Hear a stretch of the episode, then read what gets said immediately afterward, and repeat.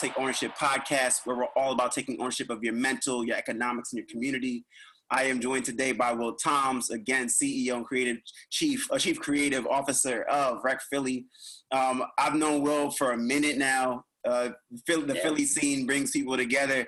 Um, and their Rec Philly has literally been bringing people together for quite a while now. So, all right, we'll hop right into it, man. Um, so let's flow. Today's topic is scaling from my couch. Um, Will, I think, is uniquely qualified to talk about this because not only has, of course, he built Rec Philly with his uh, co-founder Dave into an amazing physical business. Um, a lot of their work has been digital and been building a community online.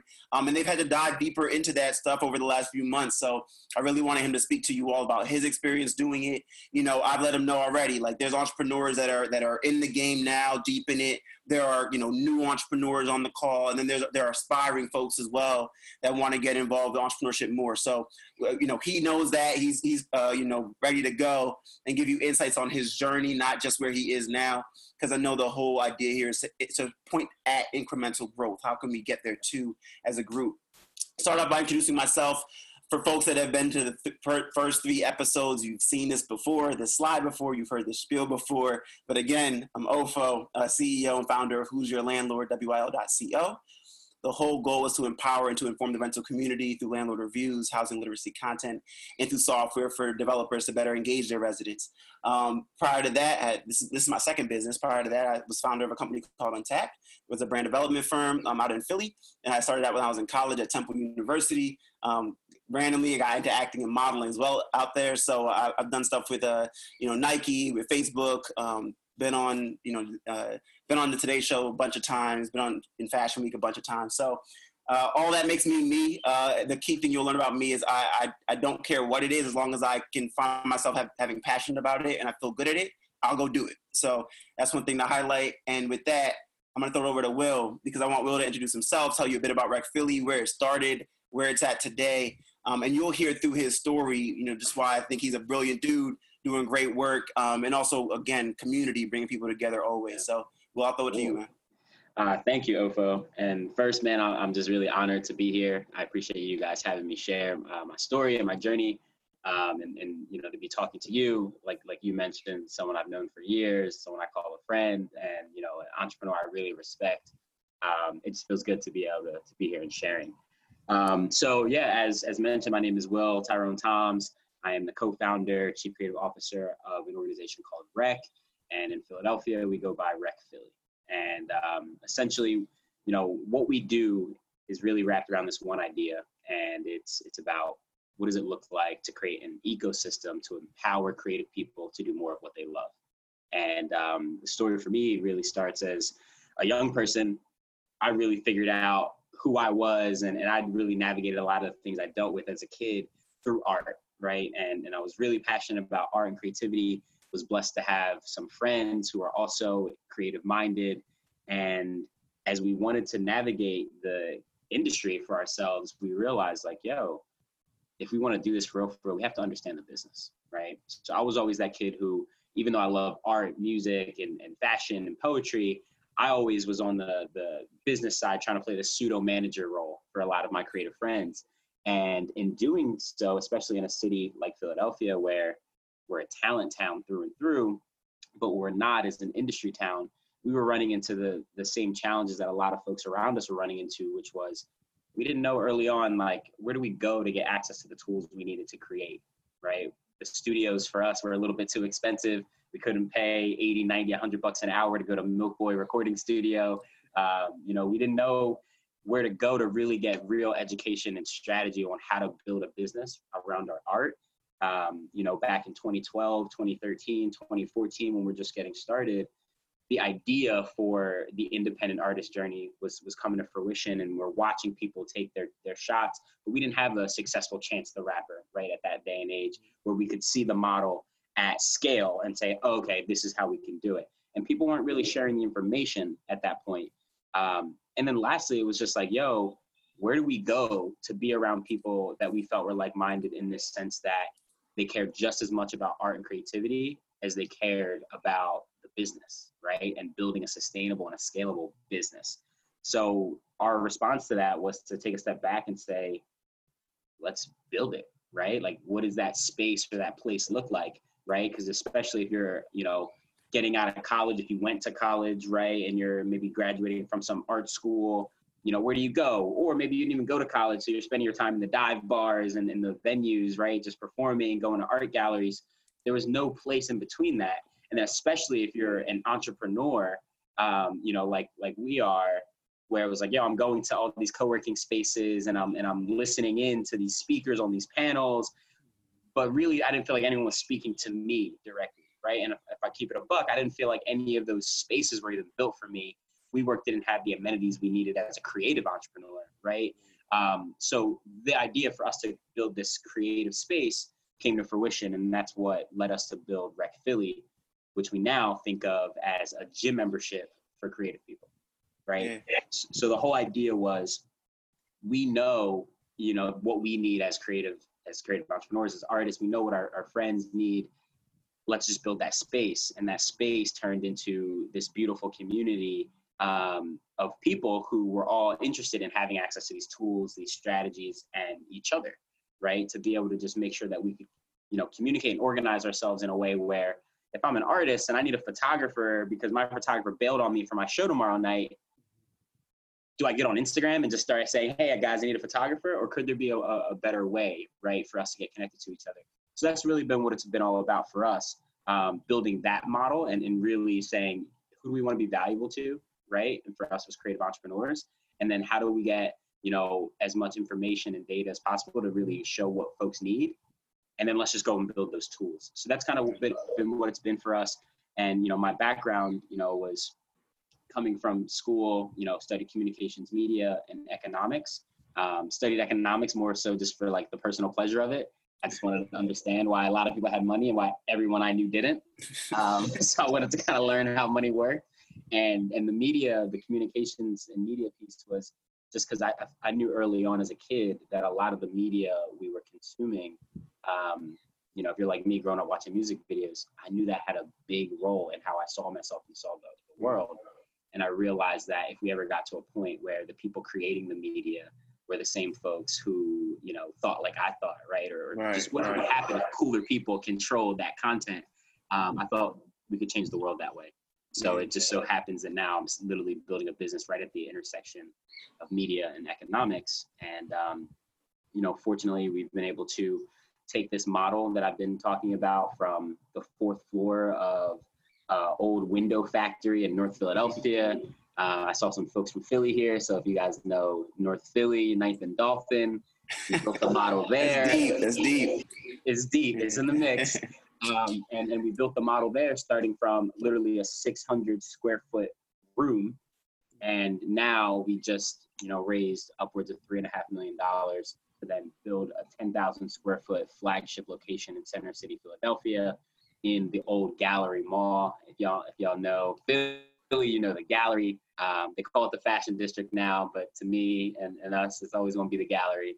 But um, yeah, man, we've been able to scale that up, and a lot of what we've done along the way has come from some of this guerrilla style, figuring it out in our basements, right, and and, and in our in our bedrooms, and then as we kind of built the space, started to do it there. But then, literally now, because of COVID, the last three and a half months, I've also been back to the grind and building it mm. right here in my living room, you know, with my business partners as well. So you know, I think you're, you're a little prophetic because you're, you're hitting on a few topics we're going to touch on tonight. Um, and and I, I'd be remiss to not point out a few things that are happening today, or say I should say a couple things. One is that you know LeBron, you know Maverick Carter just announced that a hundred million dollar investment in their their focus on black um, black media. So kudos to, to them for also doing the work. And I highlight that also because you know th- this scene right here isn't always so common, right? Of two black male founders, you know, um, creating businesses that are that are affecting, impacting, changing the world that also make money. Um, so I do want to point that out too, because you, you know you guys at home are in for a treat because we're going to give you the real information. If you've been around the last few episodes, you've gotten to, to really dig deep and learn from Fatima and Dawn and Sona. So, you know, Will's going to come, come with the same heat tonight, and I'm excited for the conversation to, to flow. Um, first thing I want to hit on, though, if I can get control of this, there we go.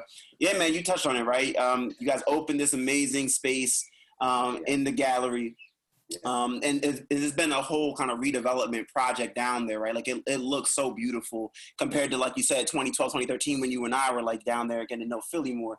Um, yeah. So from, from that vantage point, man, you had this big space created. I've seen the images on Instagram. Like you guys are filling out the space, having these dope events, and then boom, March hit, COVID, COVID hits. Um, yeah. what, what, was how did that impact your strategy? You know, like I, I, yesterday night you guys had Alex Wolf on digitally, right? Yeah. Um, I saw, uh, you know, I, I, even I tuned in uh, to the YouTube afterwards. I didn't catch it till after, but to Abu going through social media, that was super, you know, insightful, right? So like, yeah. How, how did you change your strategy based off of that? Because I think that's a good starting point for everyone at home. Sure. So, um, and again, you know, recphilly.com, if anyone wants to get more context to just like, you know, what we're doing, the space and the programming. Um, but yeah, man, when you open a, a, a, music venue, a co-working space and, you know, 14 private studios, a retail store, it doesn't cross your mind that within four months of grand opening, you have to plan for an international pandemic, right? And close the doors. Um, so I will say, honestly, man, like, pre-COVID, this idea of needing to close the doors on the space for months on end was it never crossed my mind.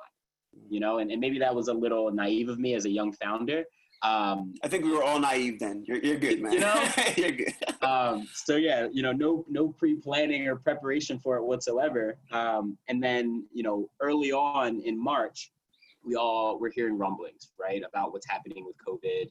Um, and you know, just maybe for some more context, Rec is a two part model. One is the creative incubator, everything I've talked about thus far, but we've also paired that up with the creative agency who gets to go and, and, and leverage the talent in our community and get our folks paid to do projects for different brands, you know, companies. And one of the biggest projects we do every year is going down to South by Southwest and taking over 300 Philadelphians down there. Yeah, amplify. So that to say, when we first started hearing that COVID was coming and that we needed to potentially close our doors, I feel like I went through every stage of grief, one being denial, first and foremost, right? I'm like, no way, we gotta close our doors. Like, nah. Um, but then when South by Southwest got canceled, that's when I knew it was real. Because I'm like, yeah. wow, they're not gonna just cancel this, you know, off a whim. There's, you know, millions and millions of dollars invested in that campaign and that. Right. Um, but then I knew it was serious. And for us, again, our whole value prop is resources, strategies, community. So really, I had to just take that step back that next morning and say, if we have to close tomorrow, what does our value proposition look like? And you know, when when you're in the excitement of just built a million dollar space, right? And the bricks are so shiny and still polished, new car smell. Um, it's hard to want to step away from that. But honestly, I would say the silver lining was it gave me an opportunity to really take a hard look at our model and say, yeah, cool, you got the bricks, but like, who are we beyond these four walls? Right. Right. And for us, the next 24 hours was about okay, we have all this great programming lined up, knowing everything we do is about convening people in some way or another. And we said, yo, this all has to go digital, right? We didn't want to miss a beat in, in educating our community, knowing that what was about to come was going to one affect us and adversely, right? You know, mm-hmm. specifically knowing that I serve creatives, but specifically tons of creatives of color and black creatives. So I was like, yo, we still got to be valuable. We still got to teach here. We still got to be educating. We still got to be connecting people, one, to experts, and then two, to resources. So we started just getting on our thing to make sure all of our programming could go digital. And then next, it was, we all are going to need to be more connected than ever right now, right? So what could that look like?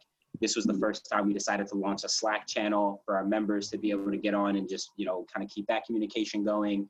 Um, and then next after that, man, it was what else do our folks need from us?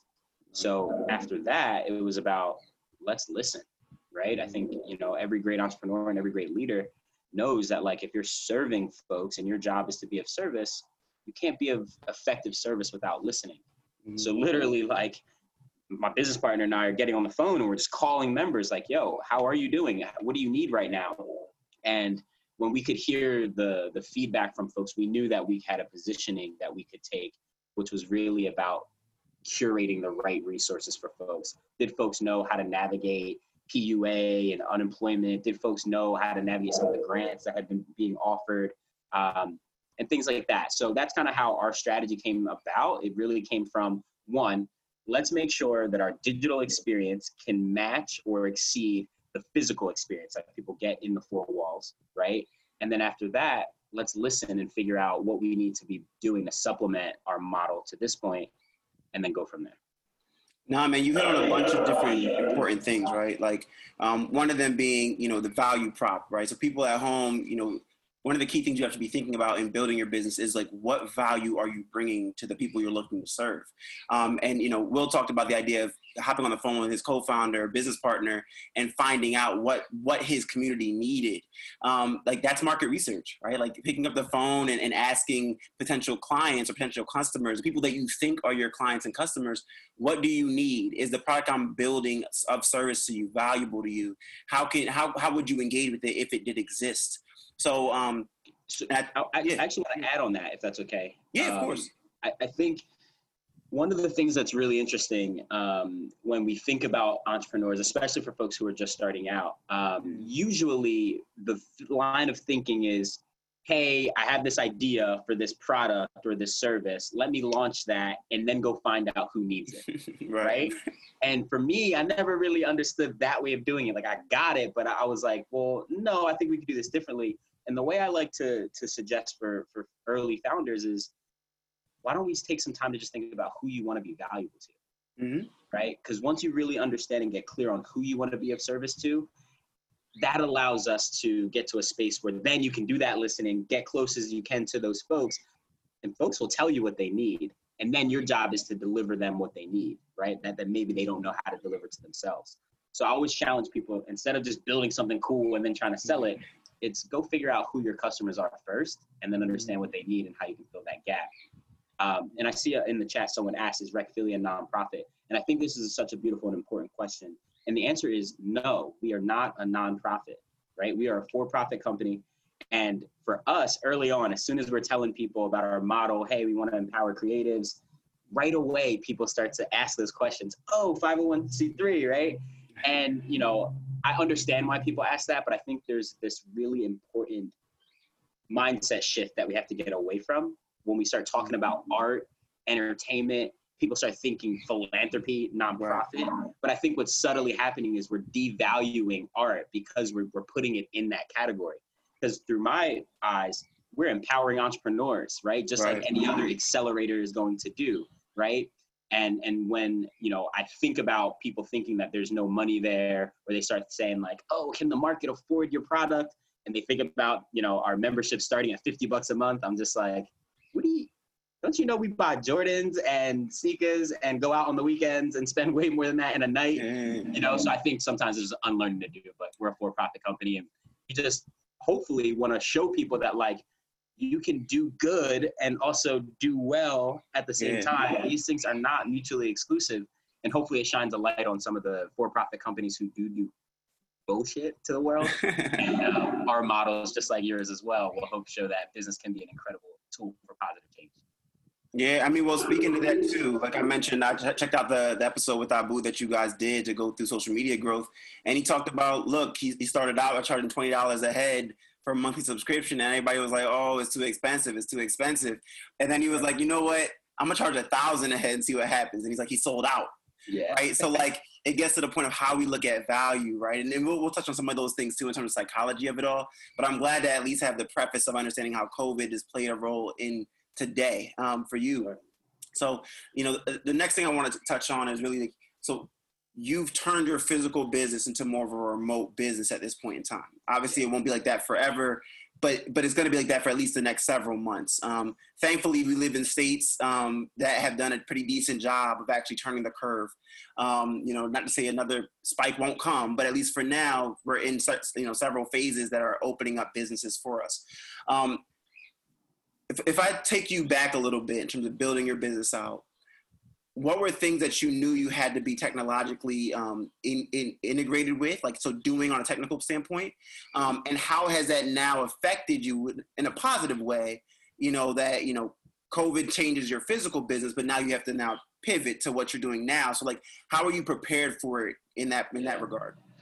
Yeah, so this, this that's a good question. Um, so when we're, you know, let's say January of 2020, right? We're doing tons of programming. You know, at this point, we're doing just under 20 events a month, right? At that point, we were already in the mindset that, yo, every event that we're doing, because it's so valuable, there's no reason why these shouldn't be archived online, right? Mm-hmm. So in that, you know, timeline, I was already telling our team, and specifically our marketing team, I'm like, yo, let's get ready to be virtually live streaming these for anyone who can't show up. And I'm so glad that we started doing that in January because overnight it was like OBS was the most important piece of software that we had, right? Um, so that was something that was really helpful because it allowed the smoothness of that transition to literally say overnight, okay, cool, we can't be in person, Zoom it up, you know, OBS it up, YouTube Live it up.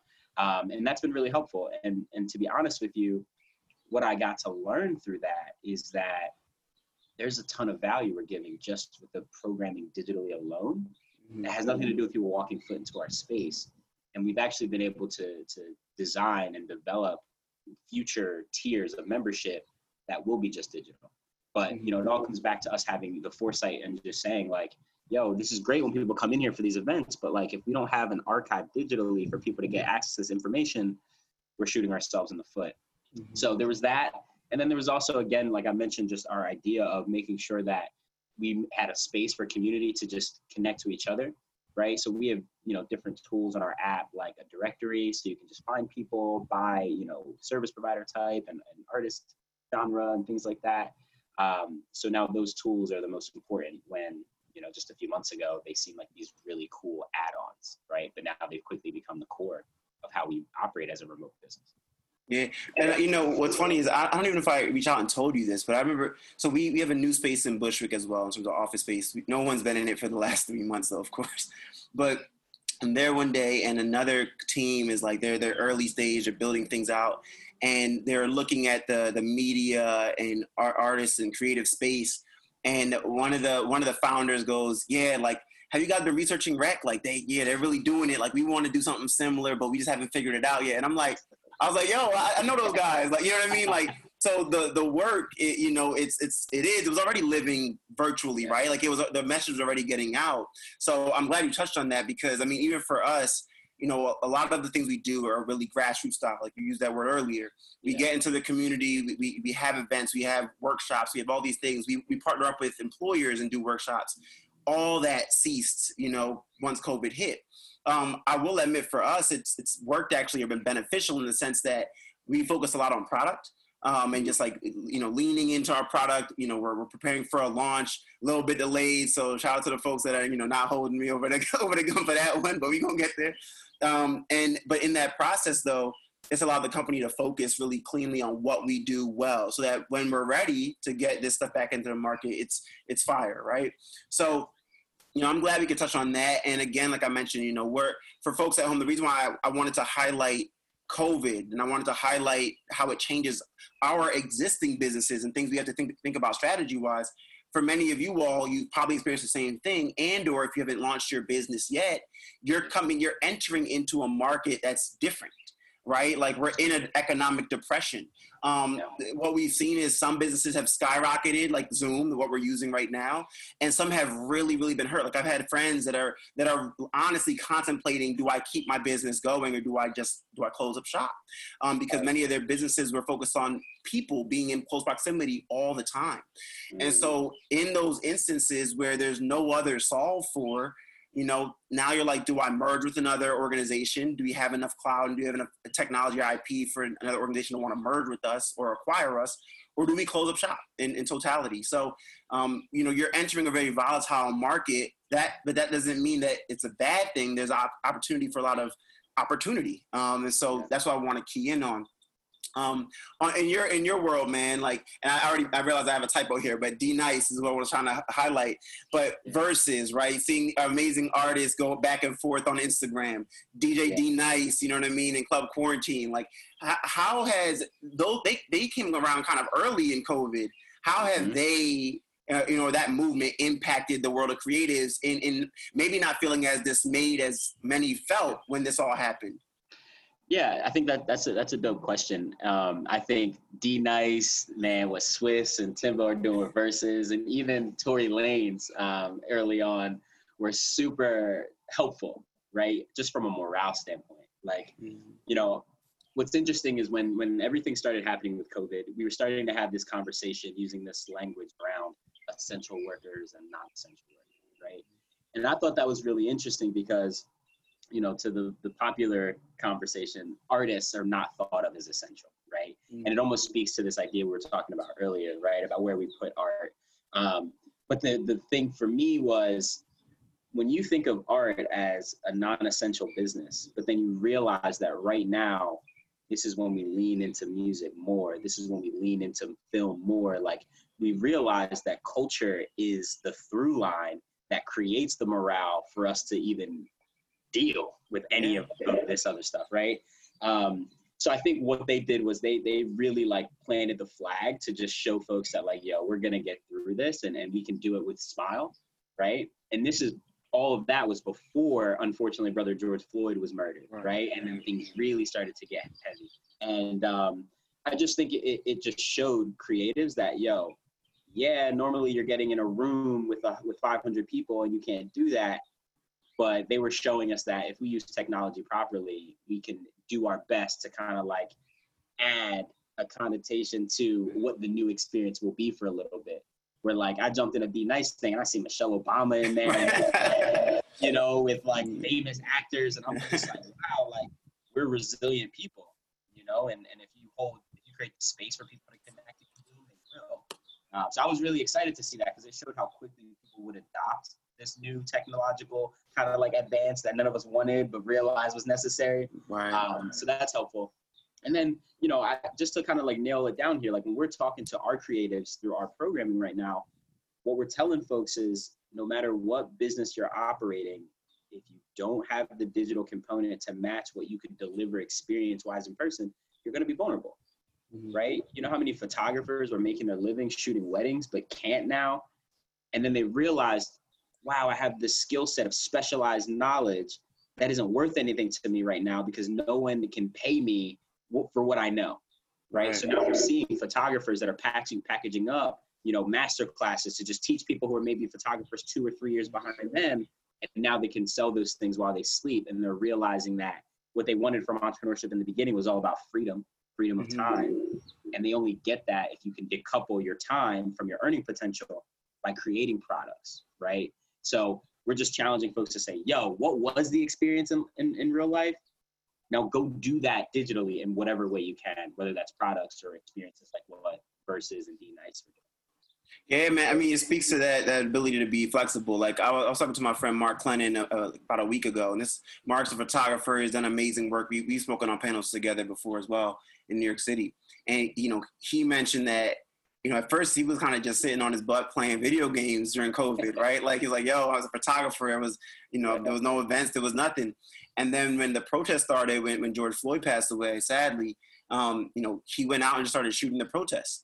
And, you know, his photo, he ended up working with Times. His photo with the fist up in the air in front of Trump Tower ends up being on the cover of Time magazine. And now he has like, he's been killing it ever since. But now he's like, I don't want to be, you know, he has this new audience. And so I see uh, Mackenzie, Mackenzie Moore asked, how do you build your audience? So we're going to get to that too. But he was saying he has this whole new audience that he doesn't really quite know yet how to engage with but you know of course embracing of it while also being like i don't want to be pigeonholed into a protest photographer now that i've had these you know series of shots go viral effectively so um, you know it in in this space of change it's still very important to realize as a founder as an entrepreneur you're still the north star like and you have to know where do you want to take your business um, while still being able to be flexible enough and amenable enough to change that could, yeah. could you know like like even for us as a business there's some like business partnerships and brand partnerships we've done that maybe you know they, are not scalable it's a it's a nice check right now it's not scalable but in the beginning you're like well we need money to be able to eat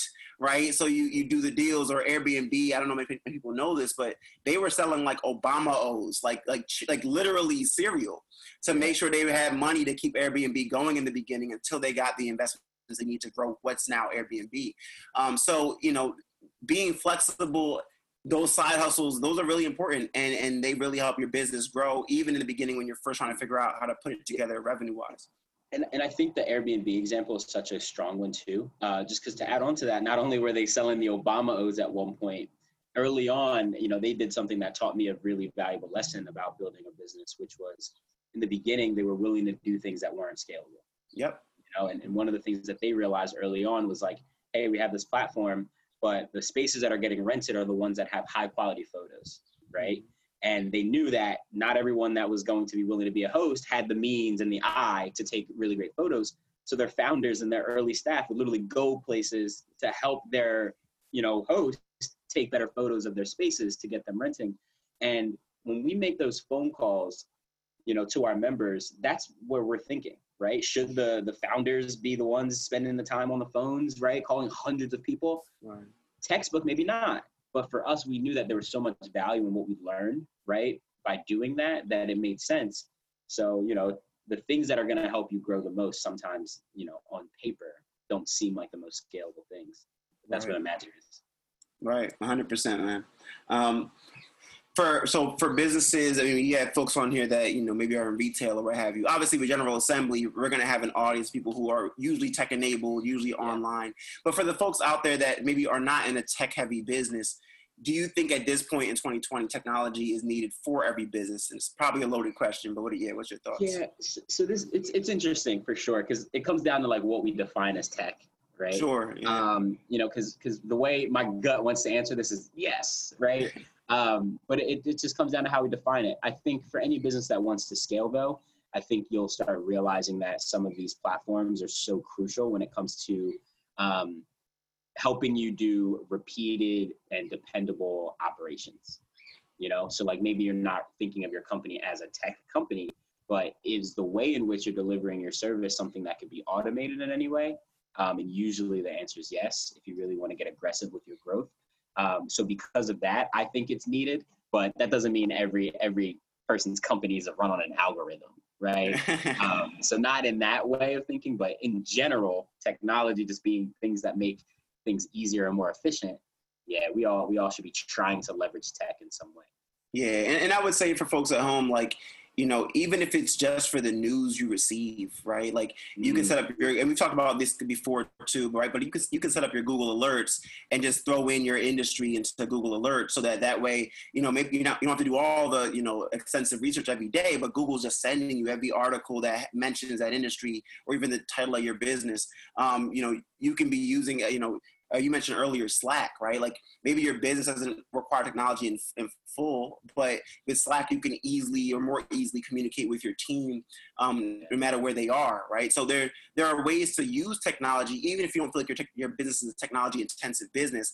But again, to Will's point, like at, everything in some way touches technology, right? You know, if you're if you're booking one of those scooters outside your you know your window it's it's an app. If, if you're if you're using Uber, it's an app, right? Like so. At the end of the day, you know, you still you guess it's a, it's a, two ton vehicle moving you somewhere, but you use technology to book that vehicle, right? So mm-hmm. so that's a key thing to highlight. Yeah, and and also like once you and then once you get into marketing, right? Like mm-hmm. honestly, like marketing is half tech, half you know storytelling, right? Yeah. Um. So and I'm sure we'll talk more about like when it comes down to audience building and stuff. I think you're missing opportunities if you're not leveraging technology. Exactly, exactly. Um, so this this brings us to Mackenzie's question a bit, um, but I will touch it in two ways. One is I, I want to unpack how we define scale, the word scale, because um, we, we both use it, I think, at this point today. And then also, two, I want us to get into the community growth part um, and, and give specific examples as the things we've seen tangibly work that allowed us to either reach scale or reach growth in terms of community. Um, but when I first think of the idea of scale, I, I think of it as, you know, there's words we use in business like the, the, penetration of the market, the saturation of the market, and all they're getting at is how much of the market do you have some bearing on? How much of the market do you control? How, how much of the market uses your product? Um, and so when I think of the word scale on my end, I think of how can we have had that kind of saturation in mm-hmm. many places at the same time, which would then mean millions of people are logging into WIL every day. Or if it's a podcast like the WIL Take Ownership podcast, how many people are subscribing to the podcast every day? Like those are things I'm, or metrics I'm thinking about when I'm thinking of scale between my my own goals and of course my team's goals. Uh, but for Will, for you, man, how do you define scale? Yeah, um, I, I, think of scale in a couple different ways. Um, you know, I'm building a product that is not just like one thing, right? And I'm so sensitive to that because that could quickly become a double-edged sword, right? You try to do a business that does too many things, you know, it, it could quickly get messy. Um, but I think about scale in one, how many people can we impact, right? Like how many of our customer, how many customers can we serve, and are we fit to serve? Um, and then on an individual level, when we do have a customer who's using our product to the best of their ability, how deep can the impact go, right? Um, and for me, it's always about balancing both of those two, right? How many people, but also like how deeply can we affect each person? Um, you know, one of the North Star numbers that we are working on is like our vision for 10 years is we want to be able to serve 100,000 creators worldwide, right? So that's like what our grand scale looks like. Uh, but one of the things we're doing to, to get after that other version of scale right now is doing a lot of the, the data to, to create our impact reports. So that way we can be able to say, you know, how much money are we literally being able to pay out to creators through our agency? Um, but also like, I want to start getting the long tail data, the long tail data saying how many people who came through our program got to quit their jobs, right? Mm-hmm. Because they've been able to build such a, a strong and sustainable business. And then after they quit their jobs, how many of them are getting the the information through our programming to understand what it looks like to do some of this financial fitness, right? right to really right. start talking about you know financial literacy and to even wealth building. I want to know how many people in our community have LLCs, and eventually I want to understand how many of them have been able to go into home ownership because of it, right? So then we can really start to to measure that impact because the impact for me doesn't stop when someone makes a dope music video right? Um, so that's kind of how we think about scale. But I think it's super important for people to think about scale in whatever ways is appropriate for them because it can be different for everyone. Um, but I think one of the the most helpful ways for for people to think about it and the way we think about it is mind share, right? I always was told like build the business that you feel like that you are best positioned to build, right? Like I truly believe I'm the best person in the whole world to build the business that I'm building, right? And then with that, the people who I know that I'm looking to serve, how well positioned is our brand in their mind when they think about their pain points? And what scale looks like for me is to be synonymous when folks are talking about creative space, like your boy in New York. He's like, "Oh, do you know about mm-hmm. rec?" Right? Like that's what you know the the the rumblings of scale look like to me. It's it's that mind share. Think about soda, Pepsi, Coke. Boom, they're at complete scale, right? Think about fast food, McDonald's. They almost have this like omnipresence, right? Right. Uh, and, and I think that's one way to think about scale, uh, but specifically omnipresence only to your market and your market alone. Because who cares if people outside of that know about you or love you? Right, right. You know, it's funny you bring up Pepsi and Coke. Like I, I always point this out. You know, in, in, talking with a lot with a lot of young entrepreneurs, and I mean young in their journey. Um, I remember being in marketing class in college, and the, the professor talked about Coca Cola, and uh, this, the whole point was to highlight to entrepreneurs how to market their businesses. And I, for the life of me, I couldn't understand why we were learning it in this way because, you know, Coca-Cola is a multi-billion dollar business who at this point, you know, their logos are simply to do what you just said, remind you they exist when you're parched. So like when you're at the front of the store line, like, oh, let me grab a quick cold Coke. I mean, they're impulse buys, so they're in the front in the fridge, right? Yeah. So I, for entrepreneurs at home, that is a very different marketing style and approach than what you often are equipped with day one right? Like you want people to just know you even exist, right? And Coke wants to remind you they exist because they know you know them. They're one of the most recognizable brands in the world, but you're just trying to gain, you know, gain mind share, as you put it. So your marketing tactics have to look very different and they have to be very, very strongly centered around value because you don't have in the beginning brand to fall back on. People don't know already the vibe they're supposed to get from your business, the vibe they're supposed to get from your product. They don't know already the founders per se in terms of I, I like working with them because they really believe in X, Y, Z. So when when that's the case in the beginning, it really really comes down to your product and the value your product's giving other people. You know, that's so, it, man. And, and, I, and, I, and I hope that a lot of our entrepreneurs understand that like as a founder, like you got to be a great storyteller. And this is yeah. something that I'm actively trying to get better and better at because you know that's all marketing is is, is can you get the right message to the right person at the right time mm-hmm. right and, and if we understand storytelling to then pull them into it it's not just about hey i have this commodity for you that you'll like in this moment right but when you watch a coca-cola commercial the story is this will make you happy right mm-hmm. the story yeah, is yeah. rarely like this is gonna really just like be a good drink for right now it's like the cheers right it's almost this friend vibe, this energy. And, and I think they just have done such a great job at that storytelling for so long that we now tell the story to each other. Yeah, I, I, and I think the same thing when it comes to even pitching your business, right? Like, I, I always thought to myself, I wanna, I wanna speak out loud as if I'm listening to me speak out loud. Um, because if, if I don't connect with, if I'm you ever been, you ever been in a moment where you say something, you art, you articulate a story or you articulate a point, and then you pause before anybody responds, and you go, wait, I think I can say that better, or you go, wait, does that make sense? And the reason why we're asking that is because we know we didn't just articulate it the way it was best needed to get the message across.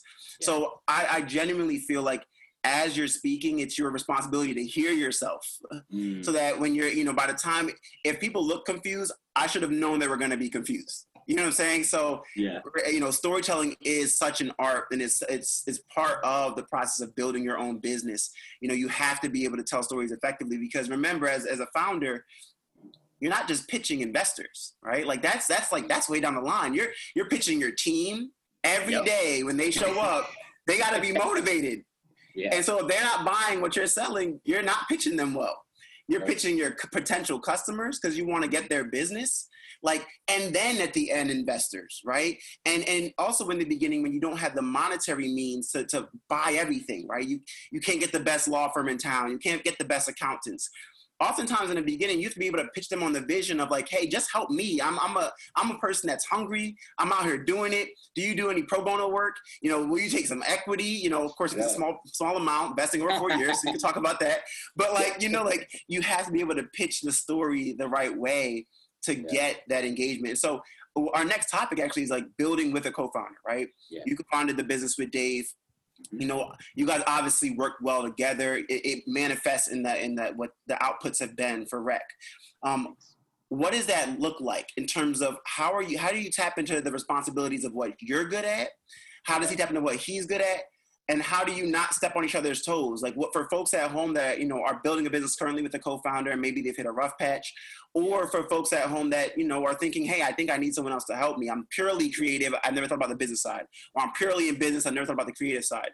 How, how do you pick the right co-founder? And then how do you make sure there's respect and clarity enough to build with them?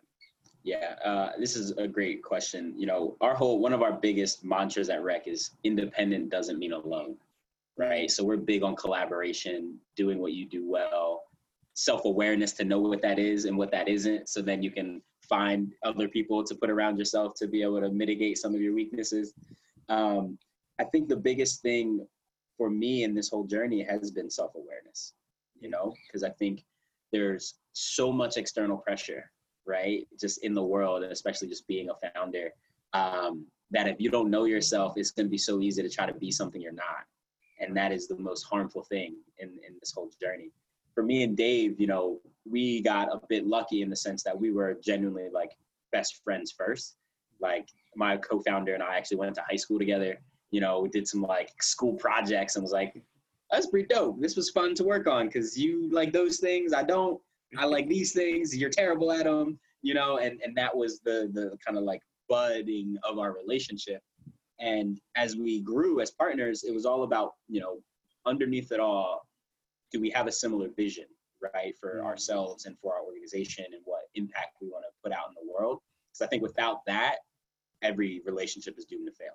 Whether that's a business relationship, a genuine friendship, a, you know, intimate partner, like if you're not aligned there, it's just not going to work.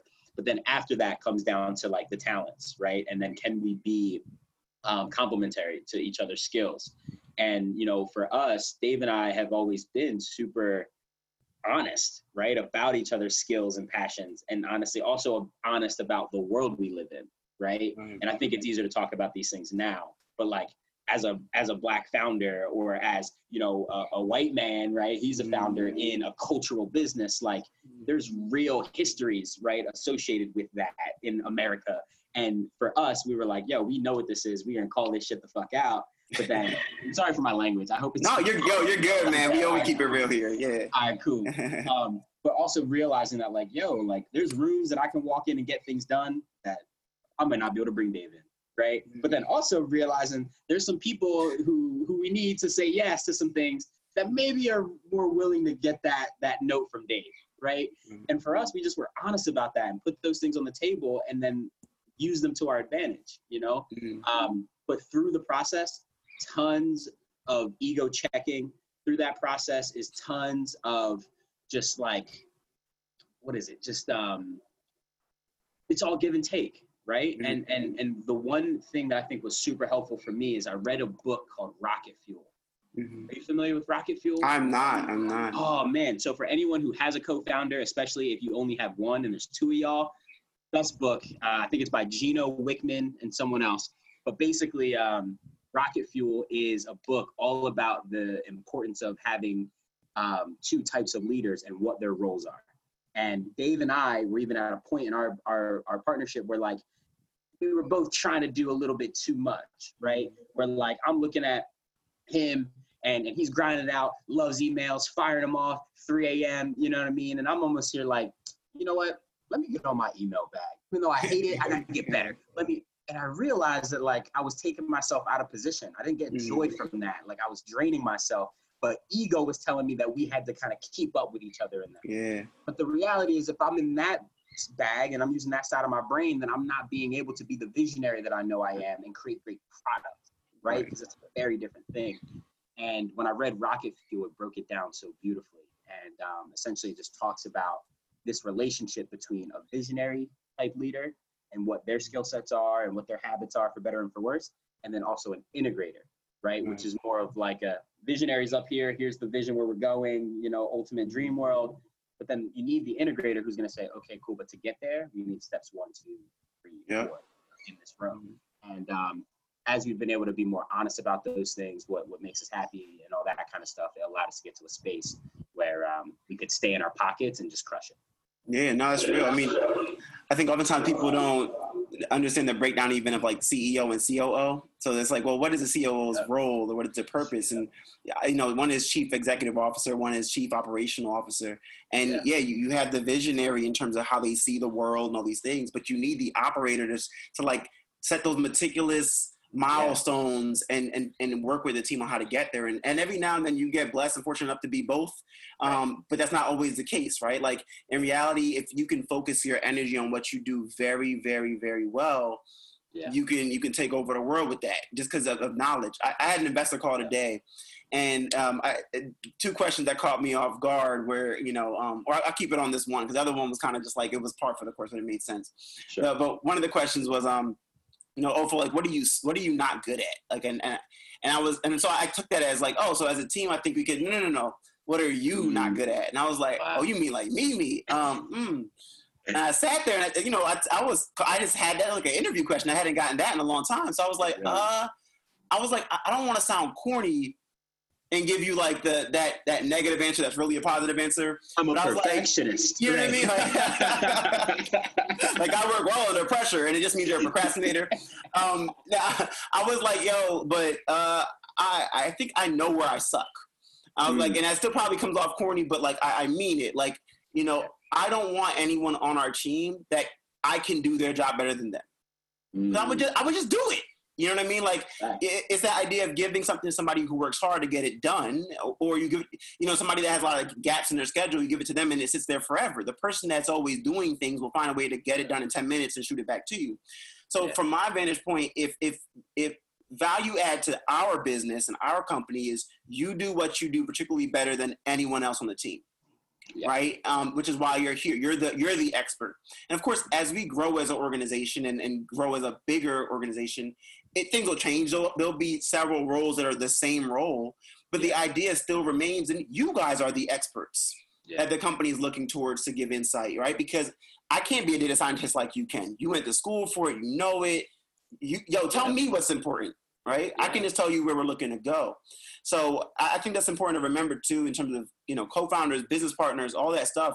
Bring in someone who really complements what you do, who adds to it, right? Like Your, your first hire should be the, the person who can do what you don't want to do, what you don't have time to do, what you can't do. Exactly, exactly. Um, and, and you know, here we are on the idea of building a team. Um, You know, some of the first steps you're thinking about is like you just said, right? What what are what are people good at that you're not? Where are the holes? I'm, I'm very big on growing organically. Um, Yeah. At the same time, I'm, big, I'm very big on on the idea of being prepared, but at the same time, everyone at home, I think, has anxiety over like, but I don't know accounting that well, or I, I don't have a law degree, or you know, I've never built a Either. business. Like, yeah, right. I- I've never built a business. Like, and, and I'm sure you've gotten this question before too. Like, and I, I love the way this young this young woman articulated it one time. I was at speaking at some university, and she was like, like I know you talked to us about starting a business, but like how do you start a business? Like, you know what I'm saying? And I knew exactly what she was saying. You know what I mean? Like that gap between an idea and it being like incorporated and stuff. Like, what what is that? Right? Is it just the piece of paper that you sign and file with the state? Like, is it is it just like a team that says we're doing something? Um, and my real answer to that it's it's all of the above right? Yeah. Like in the beginning, it's gonna feel very group projecty, very like, and, and sometimes that lasts for a while, right? Like I, I would say even for us, we're like the awkward 12, 13 year old right now in school, figuring how figuring out how they look and what their thing is, what angle works for them. Like we're in that mode, you know, and we've been at this for a minute. So you have to give yourself the grace to make mistakes, but also give yourself the grace to like grow. Like part of growing is making mistakes and learning from Yeah. them. But Bro, to- we were- you know, for you, yeah, what's that been yeah, like? we, we were in that space that you just described of like school project clubhouse feel for like four years. yeah, yeah you know what I'm saying? Like, and you know, one of the one of the proudest moments I honestly have had as an entrepreneur was the day that we were able to give our staff full time salaries and benefits and equity. yeah, proudest man. moment to date, man. And um, it meant so much because when we first started the business, it was me and Dave in our basement with interns, Mhm. like first volunteers, and then we realized, yo, we can't just have random volunteers. We have nothing to hold them accountable. So let's at least get them to get some college credit. But eventually it was that, and um, honestly, it was.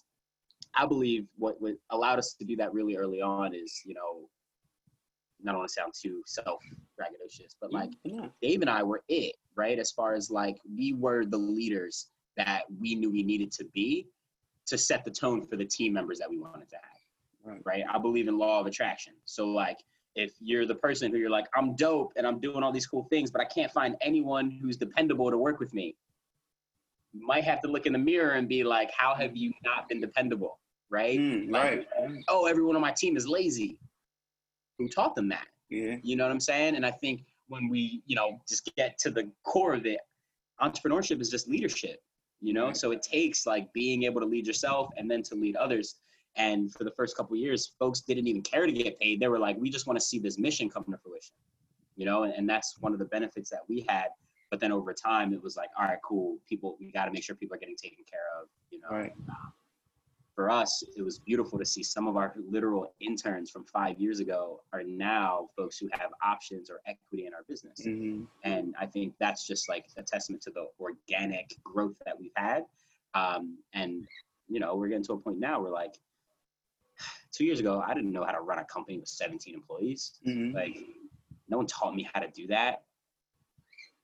Even some days, I'm still getting like, you know, the the what's that? Um, imposter Imposter syndrome, yeah. You know, of just Yeah, like everyone needs to know what to do, right? Right, It's right. part of it, man. You're not gonna know what it feels like until you feel it, and you just have to have the confidence that like if you're in the room already, you're supposed to be there, and like no one's got to figure it out. That's like Yeah, the man. best lesson. No one knows what's going on. Well, to that to that point though, what you know, I'll ask you this: When did you feel comfortable saying "I don't know" as a as a proper answer to a question as a founder? Whew. Um, honestly, I would say I would say that got I got that lesson shortly after that rocket fuel time, right? Because before reading that book, I was looking at every one of my weaknesses as a liability. Mhm. Like, so to me, it was like, oh, gotta know everything, or else I look weak right now. Um, but I, I realized at the end of the day, like the team wants us to be successful. They don't. They don't need a fucking all-knowing leader right and and realizing that like you're gonna do way more harm trying to fake the funk than just keeping it a buck and saying i don't know but i'm gonna go find out once i learned that you know it became the secret weapon That's real, man. And, and you know, I make sure oftentimes with my team, like I, I have mentors that are li- like specific to a thing. Like I have a couple VC mentors. I have like a business mentor, business development mentor. Um, I have a legal mentor. Like, and I'll I'm open with the team in terms of highlighting, like, yeah, oh, I was I'm, I'm not available at that time. I have a meeting with my mentor. right? Mm-hmm. Because just to highlight, you know, to the team, I'm always learning. Like I, we talk oftentimes about, not often, all the time about being addicted to learning. Yeah. Like you, you have to challenge yourself and want to learn more. And you know, none of us are going to know every answer. That's just not even humanly possible. Or we'd all be billionaires or trillionaires like Jeff Bezos a couple times over, right? Um, or a couple times in terms of touching that number. Um, but that that being said, like we we ha- it's, it's so important that we know what we don't know and highlight that hey this is an area where someone else can bring value um, and feel comfortable being able to say i don't know i think your, your team more than anything needs to build trust with you um, they need to trust that you're going to go into the battle or you know whatever insert any war analogy there but they need to trust that you're going to go in with them um, and if you don't know something try to figure it out you know or ask the right questions to figure it out and also goes back to that other point you had just made recently like i started realizing that it's fun to not know and then to flip the question on my staff right? Because mm, like yeah. they're the experts, right? So for example, just a quick analogy, um, I have a head of member success. Her job is to make sure members are taken care of, they have what they need. If they ever have any questions, they go right to her. So when I'm making big product decisions, I'll bring her into a meeting. And in the beginning, it was all about here's what we're gonna do. Boom, boom, boom, boom, boom. Right. But then I started realizing like I am misusing her time and talent mm-hmm. because she has the insight because she's so much closer to members than I am. Yeah. So for me, it was going in here here's what I believe our product should be. What do you think?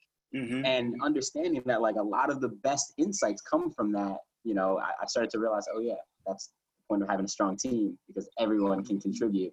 And I don't have to know it all.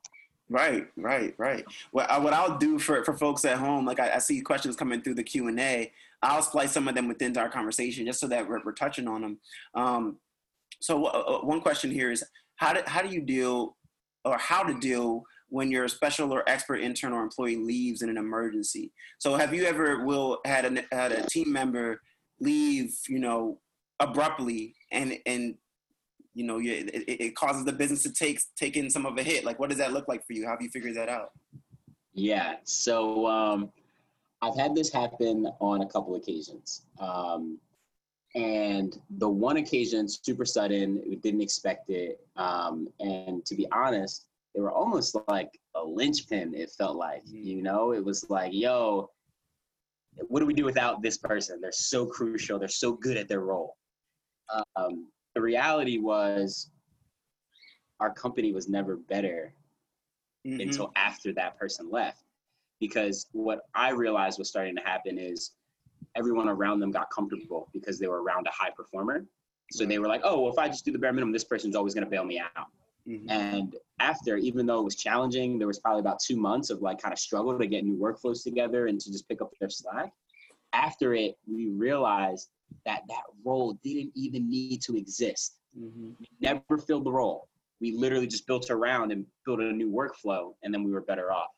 Um, so I would always say take those opportunities to sit back and rethink the model and the, the, the systems because you might realize that there's other ways to do it because we get so comfortable in just one way of doing it.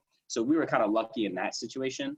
Um, and then the other time where we had an emergency, someone was just like, yo, there was some health things and they just couldn't be in the region anymore. Um, we outsourced it. Mm-hmm. Literally had, yeah. had a CFO, and overnight it was just like, I can no longer be the CFO. So we were like, all right. And then I learned that CFOs to go is a real thing. Right, right. well, because so, uh, yeah, because when you think about business, you know, you, as as a founder of a product or, or a business in general, you're you're good at understanding that that industry, that thing. You should be at least. Um, all the other parts of business are, you know, wash, rinse, and repeat. Like, you know, like we, we all need someone in finance. We all need someone in accounting. We all need someone in marketing. We all need someone in insert position here. So when you know that to be the case, you know you you can utilize in, in, whenever you're in a stitch just to give some folks some tools like upwork you've heard us say this before upwork.com fiverr. You can find some part-time folks that'll hop in and do stuff. Um, looking towards consultants having consultants help you out. Um, and then even you know a lot of times people are not all the way privy to how you utilize or work with a board member a lot of times board members you know they they actually work for your company in some capacity. Yeah. um, and that that can be part of your board arrangement where it's like hey look you're a financial expert. You've been a cfo of two major you know fortune 500 companies. I want your insights on our financial product process. And you know early on maybe not can't can't wrestle them to be on your team but oftentimes if you get to a flow and they've watched your business grow i mean well i'm sure you've heard these stories too investors or board members will sometimes join your team like literally as an employee and team member because they're so they believe in the vision too. There, there's been accelerator funds that you know investors from the fund have joined their portfolio companies as a team member. So the, the help is out there. Yeah. you have to be willing to ask for it um, and also to give yourself more credit than you know than you normally do. In that to your point you know we've had team members leave abruptly right? Or we've had team members that you, you put up with certain levels of crap because they do something really well then you realize that ends up being a toxic thing because other team members see it and they can't get past the crap 100%. so you might know they bring something to the table that is hard to replace but everyone else is all they're seeing is a, a team member that's not willing to show the same respect yeah. to the business that they are Literally, and then that the, creates dissension, right? Yeah, the most toxic employee is the high performing asshole. Yep. Because you got because if they're high performing, the rest of the team usually likes to gravitate towards them and their behaviors, and they have such a magnetic pull that it's like, yo, if you if you don't kind of take heed to that and, and mitigate it, it'll it'll go to cancer real quick. Right, right. And so you know, again, the idea of building your team, you know, be willing to have conversations early with folks. Um, you know, you got yours. Yeah, what's up? Yeah, I was just gonna. I was sorry. I was just gonna add one more thing um, to this team building thing. The thing that I dreaded the most, that now I'm most grateful for, is we took time to create SOPs, standard operating procedures. And I'm a creative guy. I love to just do the thing, yada yada yada. But honestly, we had a lot of pressure um, from an investor who I thank God for because he was like, yo, show me how you do what you do. Mm. Right. And, and literally challenged us was like, how do you throw an event? And I'm like, bro, we thrown 2000 events. We know how to do events. But he was like, show me on a, on a drawing. Yeah. And like the fact that now we have these a, a year or two years ago, we, we didn't, it's almost silly, but like every single thing you do should be drawn out in a diagram and it's so dummy proof that if someone ever has to go, you can bring the next person in and train them effectively, knowing this is what this looks like when done well. Here are the things to look out for. Here's when you know your role ends and the next department yeah. you know steps in. All that stuff is so helpful instead of saying, okay, when this person leaves, they take all their knowledge and their experience from doing this for so long and it goes out the door with them and other person starts from zero. Right, right like it, and the process, right? That's what we're getting at. You have, you have to have that process in place. And I mean so much so that when when the person leaves, that's the knucklehead or that is the, the pain point. Part of the process of offboarding someone is they have to then like highlight their insights to someone else who's taking over their position or someone else who's a holdover for now in that regard. Like that's how clear clear your process has to be that you know, and it's not always going to end that way. You know, sometimes people it ends abruptly and it's not so smooth. Um, but in, in, that regard, you, to me, I, I've never been surprised at someone leaving. Mm. there, there are always signs that either we have to correct this or you're not going to be here that long. And and you know, I'll, I'll say I've been blessed in that when those moments have come, usually the person leaves before I have to say you're fired. Right? Because that saves a lot of heartache. That saves, that saves a tough conversation. Because sometimes you're like, man, I don't feel like having to do this right now. Yeah. And but but the thing is, you know, again, still being willing to have that conversation, still being able to, you know, understand and, and be watching things as they happen. You, you you as a founder, as best as you can, have got to be two, three, four, five steps ahead of everyone else. Um, and that just comes with, like you said, you throw in two thousand events, right? So that means that there's almost nothing that can happen in an event that you that you go, oh my god, I don't know what's going on. Right. You've seen it all. So when when certain things go astray or go awry, you're like, yo, oh, relax, relax, calm down, everybody. Like, take a deep breath, woosah, as Martin Lawrence would say, you know, and, and let's figure this out, right? So, uh, you know, believe in yourself, trust yourself in that instinct as well. And when you see things are a little bit off, prepare. Like that's that's all you can do, and have those real conversations as well. Um, I want to touch on financing. You know, like you mentioned, you guys raised over three and a half mil to the business. In the beginning, I'm sure you didn't have three and a half mil, right? So, how how are you financing the business in those early days? Um, mm-hmm. and and what story were you then showing, not just telling, but showing to mm-hmm. then support why you guys were, were then ready to get three and a half mil? And if I'm being honest, you know, outside looking in, you know, we, we have a lot of peers in this space being entrepreneurs to be honest, especially to my fellow black entrepreneurs, a lot of us should probably be at 15 million raised by now, 40 million raised by now. You feel me? You know what I mean? And so, but that's not just a race thing too. I'll acknowledge that sometimes it's also like a cultural thing in terms of location as well. Because like I, in my experience with Philly, Philly investors, it's not always been so positive. Like I've, and it, it's not necessarily.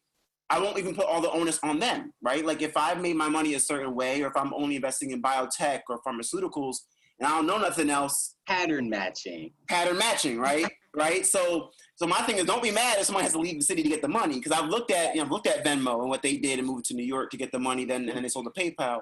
Looked at Warby Parker, right? And I've Mm-hmm. challenged Philly investors to to be more expansive in thought. It's a city where the first computer was ever built.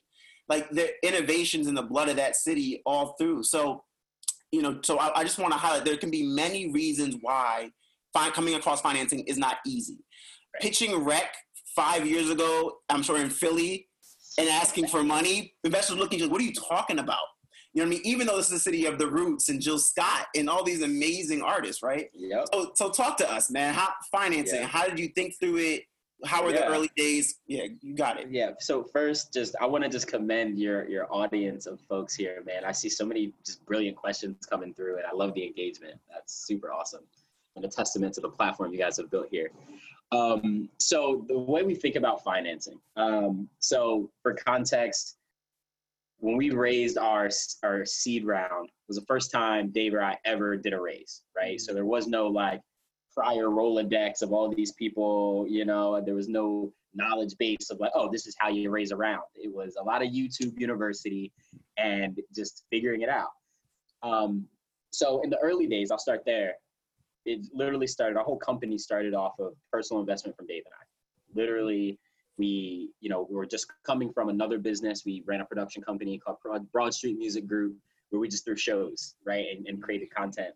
And that's where we got the opportunity to learn the real problem we were facing and then build the new model. Um, but we had made money throwing shows. And at the time when we founded Rec, we both still had full time jobs, right? So it was about, you know, burning the midnight oil after the full time and using that money as our first investors, right? Mhm. Uh, from our salaries. So it started off, I think we put like 10 grand into the bank account. I was like, all right, real company, let's go. um, and honestly, it was just a bunch of reinvesting that money back into the company, throwing shows, making money, and keep it going. Um, and then that's what allowed us to finally get a lease at our first space in North Philly, right? Super tiny, and we were just bootstrapping by every sense of the word. Like, I'm so proud of our space now because when I look back at our old space, I'm like, yeah, man, we were duct taping things to the wall. Like, Did you guys get the Amazon picture, like the, the Jeff Bezos classic photo? You got some of those? I got a few of those, bro, Cool. and it, and it's great. But and I, and I think that is so important. Like I wouldn't change the way we built for the world because that's where we get all the great insights. Like that's where you know if you really are solving a need. Like are people willing to walk up four flights of stairs with no heat and no AC to get your product? Right? Like that's when you know, right? That's real. Um, so that helped a lot for us. So it was just you know four four and a half years of just complete bootstrapping, um, and then we got to the point where we knew that we needed to make a big leap. Where we had already had 450, almost 500 active members at this warehouse. No climate control. We're bringing industry people to literally the middle of the hood to give these talks, mm. and people were coming out. We're filling the room. We were like, okay, what does the next phase of this look like? How much capital will that take? and how long would it take us going the way we're going to get to that space and we just didn't feel like the slow road was our best interest it had our best interests at that point it was like we need to do this bigger and, and we do need to move quickly because i believe that people would start to wake up and understand the importance of our model finally and we wanted to stay on the forefront of that um, so here's what story here's what fundraising looked like for us for the first time um, it came down to storytelling again, which I think is super important. And the formula of the story, in my opinion, was like this it was first, what problem are we solving? Get super clear and articulate on that. Two, who are you and why are you the best person in the world to solve the problem? Mhm. Three, prove the traction that you already have in solving that problem and also showing them what the world looks like when the problem is solved. And then finally, what do you need from that person on the other side of the table to get it done? Right. And then put a bow on it by telling them what their actual like payout right looks like. well, um, but, uh, but one, one thing I want to press you on though is so you talk about the idea of a problem, right? First and foremost, you know, you guys aren't solving one problem right? Like in reality, there's an economic problem you're solving with creatives getting paid what they're supposed to yep. get paid. So the learning of business, business literacy.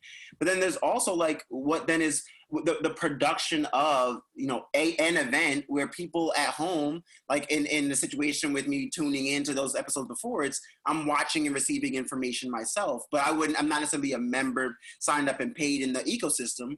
So uh, how did how did you t- right not yet fair enough fair enough right how did you how did you articulate two problems or multiple problems at one time and and make it in a way where the investor on the other side of the table was like you're not biting off more than you can chew i see how these all tie together yeah so so i think the the the problems all need to have a north star rooted problem right sure, and sure. and i think for us it was really this idea that of all the things happening in the world, we know the importance of accelerating businesses and this and that.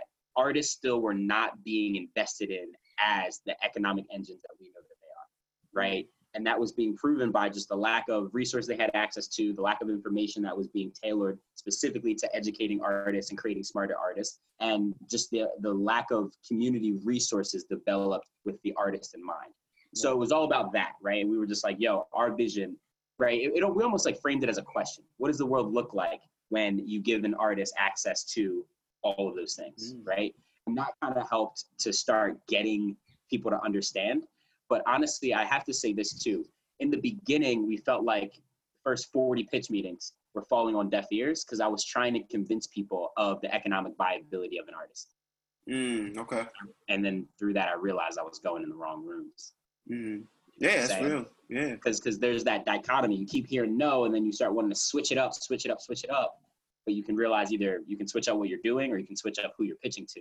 Mm-hmm. Unfortunately for us, we started to do the latter, and um, got our first yes, who literally was an investor in a business who had just got sold, and he was um, it was a it was a food startup. Basically, he was empowering local chefs to be able to um, scale up their business think about it like Grubhub, but for local chefs. Gotcha. Um, so literally, he was already empowering creative entrepreneurs. So when we came in and said, "Yo, we're empowering creative entrepreneurs," there was no guesswork there to be done. Right. He got it. Said, "Yo, duh," and then that was our first investor, which gave us a lot of leverage for others. Um, but yeah, so that was the story we told, man. Um, and the the journey was rocky, bro. Like, mm-hmm. resilience of, of being able to hear no 60 times in a row and not lose enthusiasm, like I don't know if anything really prepares you for that, you know. But people people think it's like this uh, this story that every entrepreneur wants to tell. I think reality is, yeah. I mean, we all wanna we all wanna go through some level of strife so we can say we arrived in the other end, you know, bigger, better, and stronger. But I think if we all could truly, we would just kind of cakewalk to, to the victory. Um, but you know, someone asked in here, like, what was the third step of storytelling? Did they miss that? And I'm mm-hmm. not sure what what the steps they're referring to are, but I will say that the last step to storytelling is what you just said, Will. It's are you talking to the right people? Because because you can you can pitch people to your blue in the face, and if they're if they're are thinking a certain way or pattern matching or whatever the case is, or just are not musically inclined, not creatively inclined, or don't get the connection, they will all say no yeah. But you know, you start pitching, you know, uh, hopefully the right people, and and all of a sudden you start hearing some some different energy, and hopefully then a yes. Um, and you know, one of the things you talked about as well is in the beginning, you know, realize a lot of folks at home that are are, are working their full time jobs right now, the money's gonna come from you. Like I get questions all the time, like, hey, like I have this idea, like when should I start raising money, or should I start should I start pitching people? I'm like, pitching who? Like you yeah. you you gotta you gotta create something on your own. Like how much skin in the game do you have? You know, because that proves your viability to or your, your, your validity in terms of uh, wanting it to see it succeed. And, and it goes back to that example they say, like, if your car breaks down, don't just get out and wait for someone to help, get out and push. Right. People are so much more likely to want to help something already in motion.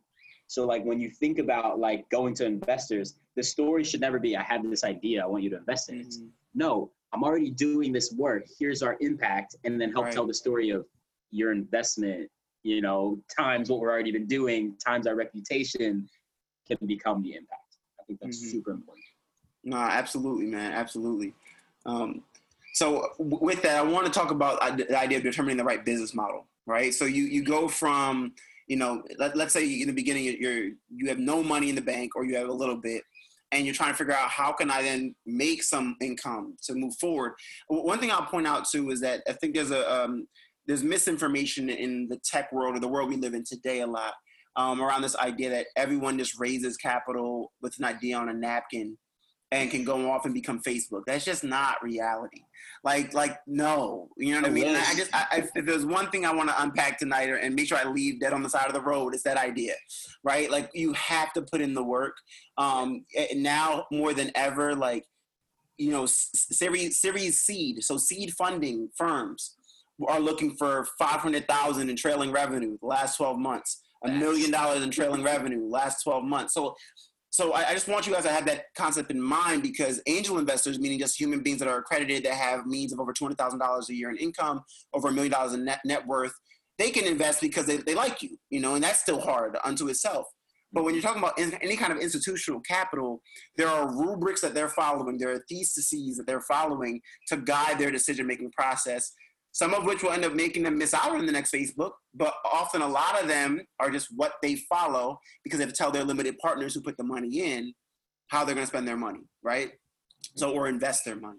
So, I, I just want to highlight on that. So, now in the idea of the right business model, um, we both touched on things that are not necessarily always scalable in the beginning, but you can do them because it can generate income. Um, you know, I, I want to touch on how you know what's the right thing to do in that space of time and also too what are you aspiring for? And and mm-hmm. will you guys heard earlier say something along the lines of like you want to create a process right? Like you bring the thing into the process it gets done and spit out. And you know at wyl we say like we want we want something where we can take it on one end throw it in some machine the machine does all the work it spits out the out the output. Yep. and so similarly here like that's that's what we call a repeatable a scalable business model. Think of subscription businesses yeah. You get enough people to subscribe to your business on a month to month basis, and now you're making millions of dollars. And you're just now you're, you're focusing on churn, so who you're losing every month, a percentage of people yeah. you're losing every month, and also you're focused on your your your your monthly recurring revenue. How are you growing? What's the percentage every single month, month over month growth? Yeah. Um, when you're able to, to really boil it down into a process, you have a scalable, repeatable business model. Yep. Um, so for you, Will, like how did you guys land on the, the subscription membership model?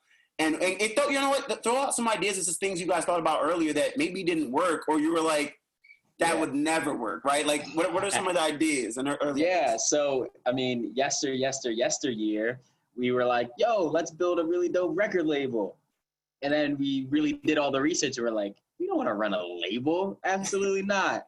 Um, but that was like a model, right? And, and the only reason we knew we didn't want to do it is because we we put the model to the test and we realized that that just wasn't a business wanted Um, then that that took other shapes and it was almost just like this network, right? Everything was about the community and galvanizing and organizing, but it was purely just off the idea of like a member member network, right? Physical space wasn't really a key part of it. Um, and in the beginning, you know, we got decent feedback on that, but it just wasn't tangible enough right? right? And for me, it got down to the point where I had to really think about it, and it was just like, why is the network important? And it was because I felt like everything was so scattered in Philadelphia. There was no real like centralization. Um, and then just knowing that creators needed real tools and there was no place for us, we, we knew that the physical space was going to be important. Um, so for us, it was just exploring, man, and again, talking to people. We started our business off of focus groups. Like we had the idea and then we just went to the people that we knew that were our target audience. We asked a bunch of questions, you know, and, and you know, it just helped us to really just stay on the right track because I think we would have been so self-serving if we thought that we had it all figured out. Um, and then after that, it's all about like reminding yourself that like the model's never going to be perfect. Mm-hmm. Like you have to throw that out of your mind and just go start doing it. And right. then two things are going to happen. You're going to learn and, and things are going to grow organically or it's going to be broken and you're going to see where the holes are and you can start to fix them.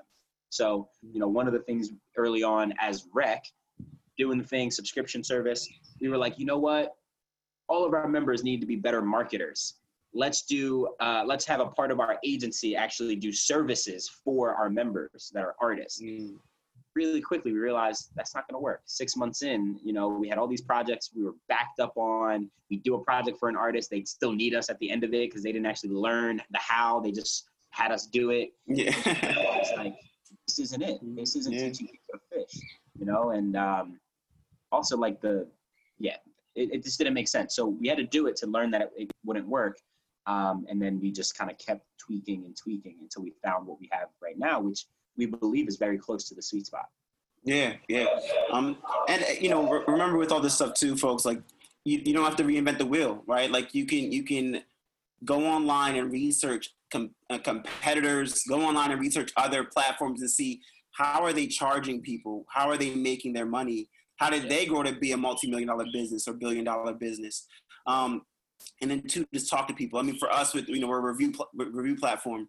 When it came to the questions we were asking in our review process, you know, we interviewed 100 residents across Philly and New York City, and we worked with interns on it. So we, uh, myself, I, I was out in the community with them, asking residents what are the questions they actually cared about.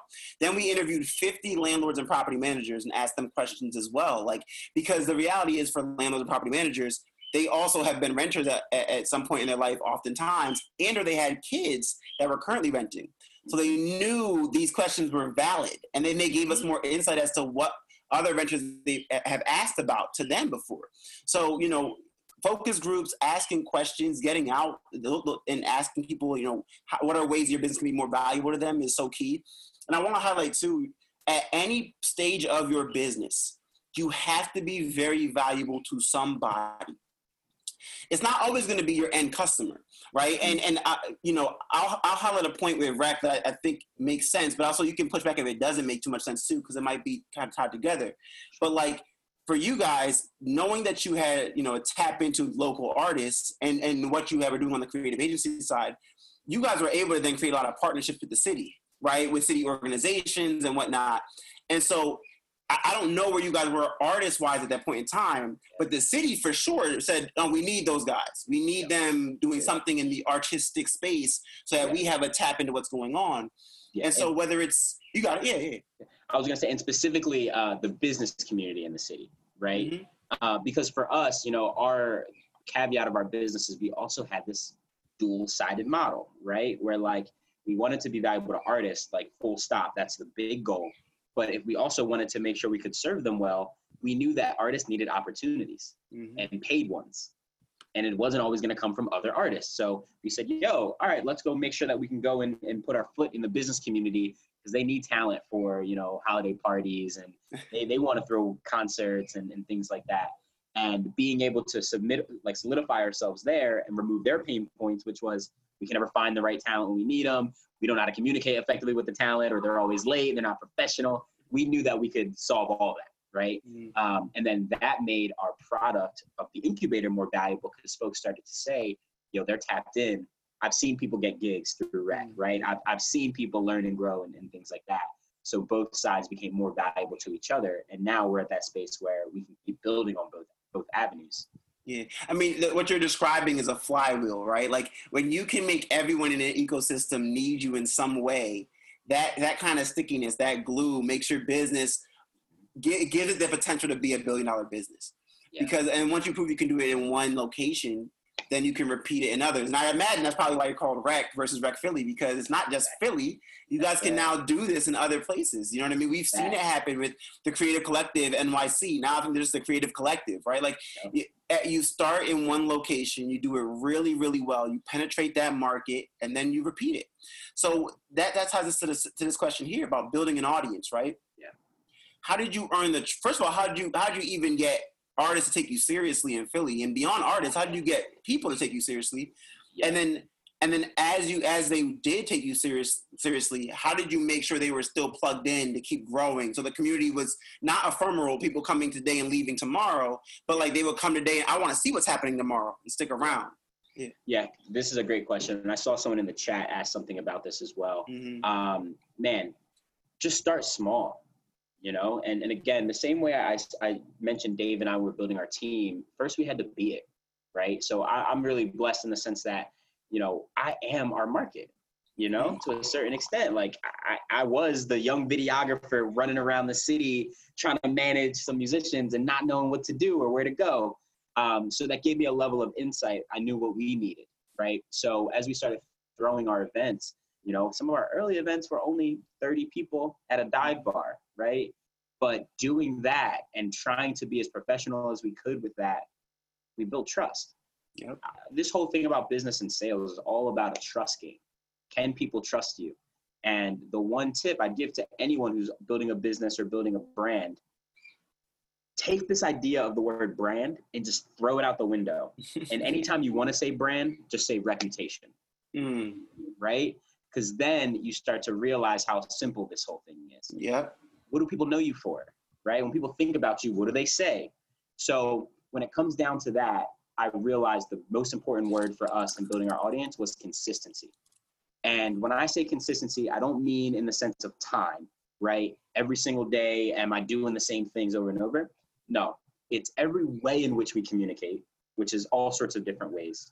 Are we saying the same thing? Right. So, is if, if I was a musician, are my lyrics saying the same thing that you get from me when you see the way I'm dressed? Right. Mhm. The way I'm engaging with people on the internet, going back and forth, is that still true to who I am and the reputation I want to build? So for us, we said we're going to be valuable to creators. We're always going to be a resource for them. We're always going to be, you know, providing education. So do we do that in every which way we can, right? So if I go on Rec's Instagram, am I going to see some resources? You better, Yeah. right? Am I going to see faces of the community and, and cool things people are doing? You better, you know. And are we going to be talking about strategies? We better. So Right. that's kind of how it came down for us. And then the reality is, as humans, we are social creatures. So mm-hmm. if we care, we will share. So for us, instead of always thinking about how do we grow the audience, how do we grow and get new customers, it's how do we be as valuable as we can to the people who already trust us, knowing that if we do it right, they will make sure it's their mission to make sure other people who need us know that we exist. Right. So that's the recipe. And, and to be honest, for folks, you know, tuning in, like, this is where you have to be so mindful of your industry, right? Like, Rec Philly does a great job, or Rec does a great job of providing information that is very, very culturally on point. That's, that's very, very astute in terms of helping you as an artist, but also too is just like, what is what's happening right now? Like, and I, I love a lot of the Philly connections, right? Like highlighting certain things. Sometimes only Philly residents will get, but they'll get it to the tune of several hundred or thousands of likes because culturally they connect to that. Um, and in your in your industry specific, we're in housing, so we might not have the big following, but what we do have is we're the coolest thing you've seen in housing ever because everything is so boring. Right? So you have to know your space and how you can be productive and impactful in it. And you know that's why we have a podcast. Like we realize housing housing at the crux of it was like this deep sense of community. Like our home is one home within many homes that make our community. So we wanted to bring truth to power and knowledge out into the world. And we realized you know within our reputation it's how do you inform people? How do you empower people? And you often do that with information. Um, Yeah. So what we'll do here, just for the this, you know presence of time, to um, we have uh, 11 questions in our Q and A. We're gonna do a quick rapid fire for five of these questions. Then we're gonna keep flowing, and then before we wrap out, I promise everybody we're gonna get your question answered too with another round of rapid fire. Cool. Um, so spend no more than I'd say 45 seconds to answer Okay. these questions. You'll go, I'll go. We'll keep it. I like going to I like to run my mouth, so you got to give me the time the time I constraint. will. I will. so, first question, I'm gonna throw it to you first, Will. Um, what Yeah. tools do you recommend uh, that you that people use when starting their business? What tools? Very Um, general, but you know, sure. think maybe maybe some software tools, things that you can use Got online. it. So I think you should be collecting emails. Um, email marketing is going uh, slowly away, but it's still here and it still is really, really helpful. So Mailchimp or something of the sort to allow you to do that. Um, if you're really on the on the cutting edge, I, I would encourage people to build audiences through SMS. If you can build the trust to do that, and there's platforms like Superphone that are really valuable that have been really helpful for us. Um, what else? In the beginning, I say go straight organic with social posting. I don't really suggest people go right into trying to, you know, get those big tech tools to like schedule posts because I think you miss out on a lot of learning. But once you get to a point where it's not manageable for you, then you should start looking into Planoly or um, uh, Buffer. Buffer, Unum, all those sorts of things. Um, and then what else? I think for your team, you got to invest for me, it was important to get us off of email and onto some platform to help with team communication. And for us, that's been Slack. Awesome. Those are some of the top of mind ones. Perfect, perfect. The next question, I'll, I'll take this one. Um, what are the most obvious signs someone is thinking of leaving? Um, sometimes they'll tell you. so I'll say that first and foremost. Be willing to have that conversation. If you feel people are withdrawn, ask them, "Hey, what's yeah. up? Like, what's going on in life? You know, where can I be helpful, or where can I step back? Whatever the case is." Um, but I think some of the signs you look for are: are they engaged in team calls? Are they responding to emails in a quick fashion? Are they getting progressively slower and slower in engaging? Do they seem to not care about things anymore or even the quality of their work? Um, and sometimes it's, it's worth asking at times, hey, like, are you working at somewhere else as well? Like, is your time spent? Make sure you know you're asking the right questions to get to know them as a person, um, so that they, you know, so that you're aware. Um, next question is for you, Will. How detailed is your SOP? Um, it's step by step that's for sure. Um, and it's very clear, like, you know, down to, yo, what does an event look like, right? And then we literally say, okay, cool, who's ideating once it's finalized, who's doing outreach, you know, and then after outreach is done, what do we send to the, the participants? And then once that's done, when does marketing start? And then what does marketing look like? Are we going to hit email? Are we going to hit text? Are we going to hit socials? Right. And, and it literally goes all the way through to the end of the event where we then we're doing follow ups with everyone who attended, et cetera um, I think it's important for it to be very detailed so it's clear.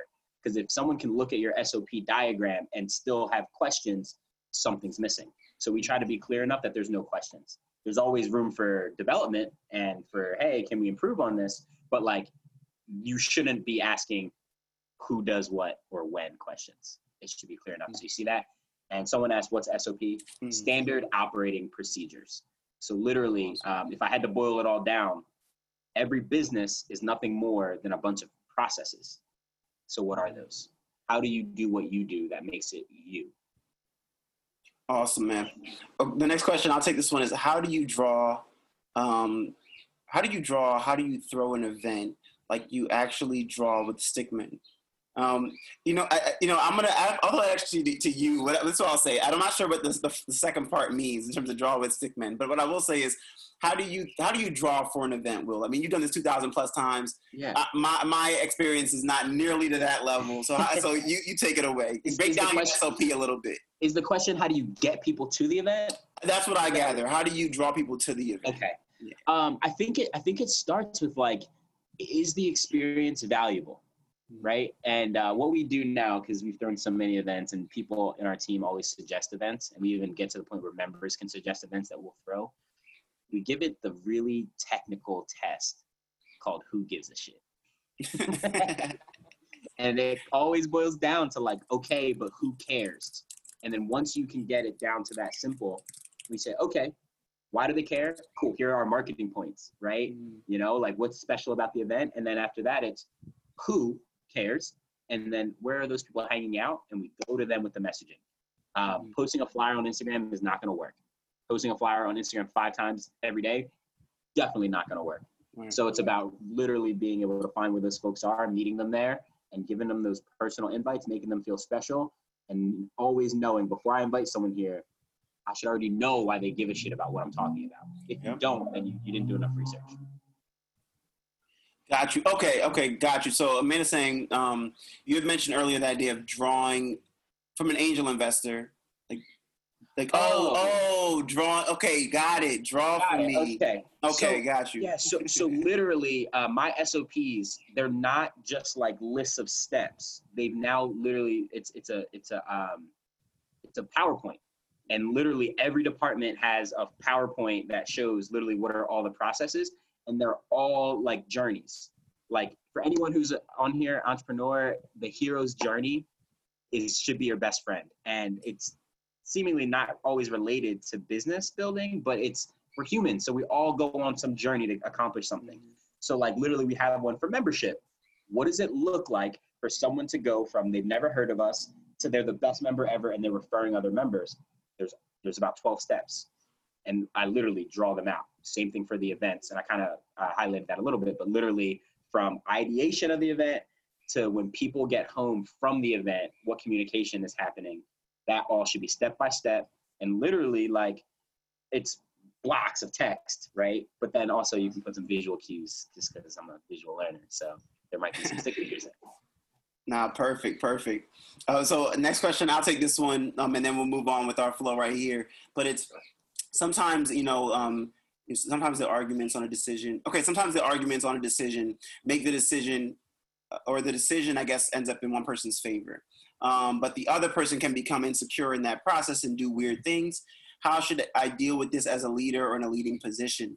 Um, you know, I, I, will say this. I think leading millennials and Gen Z is is very, very hard um, because we've all grown up with tech at this point, and everyone thinks they're the smartest person in the room, and everyone has ideas, and everyone's been doing this for X amount of years, and so you're going to constantly clash with pride, ego, personality. Is it's just it's par for the course. I think the first thing you can do is humble thyself. Um, and realize in moments, you know, when someone does feel slighted, you know, put, can you put yourself in their shoes? Would, would you feel slighted if you were them? Um, and because you have to delineate what are moments where people should just get over it, because because sometimes like tough love is real, right? You got to just like power through. And what are times where it's like, uh, if you add this up enough times, they're not going to get over it. It's going to become resentment. It's going to become pain. It's going to become um, insecurities that manifest themselves, as you mentioned, and, into what weird stuff happening with your organization. So um, I, the key thing I would say is in dealing with that is tell your team like yo my and you have to live it to, for it to be real. But I'm always going to be forthcoming with you as best I can. I'm always going to be um, I'm gonna always gonna be I'm gonna work as hard as I can all the time as best I can. Um, and when I miss the mark, I will tell you as best I can. Um, and the reason why I throw that caveat best I can in there is because none of us are perfect we're all going to make mistakes. That's just the reality of it. But when you allow your team to understand, like, we're, it's okay to make mistakes so long as we're not repeating them and not learning from them, then all of a sudden, when you have these conversations, it's less that you're trying to undercut me or, or, or make me feel insecure. It's every decision being made is for the betterment of the business. But like, you actually have to move that way. If people get wind that, you know, hey, you're moving in a certain way to pad your own pockets, mm-hmm people don't like that. And people will either call you out on it or they'll do weird things and then leave. So your your job has to be op- operate with the utmost clarity that you possibly can. I think I'm way over 45 seconds at this point, but be mindful of that. And I think the way you show up is how most, most people will show up back to you.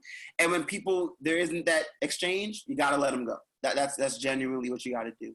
Um, so to fly back into here, you know, we have a few more topics for you guys. Just want to make sure we touch them before we then close out on another rapid fire session.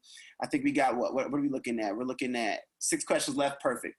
So, um, so Will, the next topic I have here is digital community building tools. We touched on a few of them, um, and, and, you mentioned a few of the social media tools as well. Mm-hmm. Um, you know, I'd love to learn, unpack for people at home. What are what are, what are other tools you use to continue the growth of your community? Right? Are you using Mailchimp for email blasts and campaigns?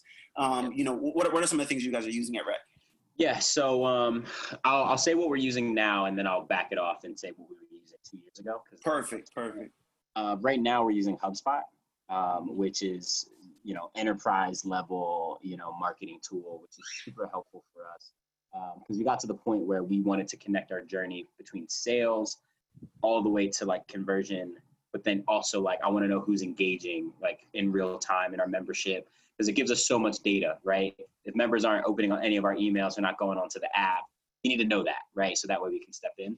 Uh, so we use hubspot but that's also super robust and sometimes overkill for what folks need. Um, so before that it was mailchimp which is super simple. It was superphone um, which was incredibly powerful. I can't stress enough, um, you know, just to drive it home for folks like email open rates. If you do a really great email campaign and like 18% of people open your email, you killed it, right? Mm-hmm. Uh, text messages, they say something like everyone responds to a text message uh, within 30 seconds. I think for like 98% of the text they receive or something like that. That is not me. That's not you. I'm like one of the world's worst texters. Just putting it out there for folks at home. Wait, I won't. I won't text you that. um, but but it, it's just like realistically so much more of an engaging place. Um, you know, and then also I like Unum personally. Unum is one of those accounts that allow one of those platforms that allows you to schedule posts. It gives you a bunch of data on the back end, a little bit more intensive than what Instagram organically gives.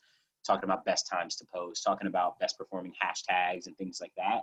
But again, all these platforms are really just to start to optimize what you're doing from an automation standpoint and just give you ins- give you insights um, that you wouldn't get otherwise. And I will spell Unum because it's tough. Perfect. Boom, there it is. Unum. Awesome. Yeah, I mean, yeah, it, t- tools are your best friend. Oh. I mean, yeah. Can I, can I give you one more? Yeah, of course. Yo, this one isn't gonna sound like it makes sense here, but one of the best tools, merchandise. Like people mm. just don't think about like what you're doing when you're giving away stickers and T-shirts. It has nothing really to do with the sticker and the T-shirt. It's people are wearing those things usually, right? Like you don't buy a Gucci belt because you need a belt. These things are things that people are using to identify and communicate who they are to the world right? Yep. Who believes in what?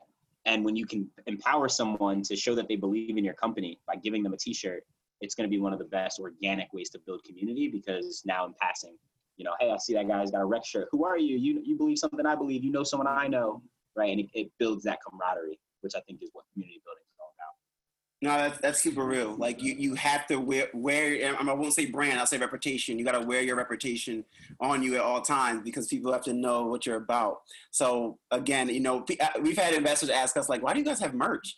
And I'm like, "Cause man, cause people fuck with us, man. Like, yeah, you know what I mean? Like, but you need you need to put the word out there, right? About what what what are the core tenets of of your your brand, like your reputation.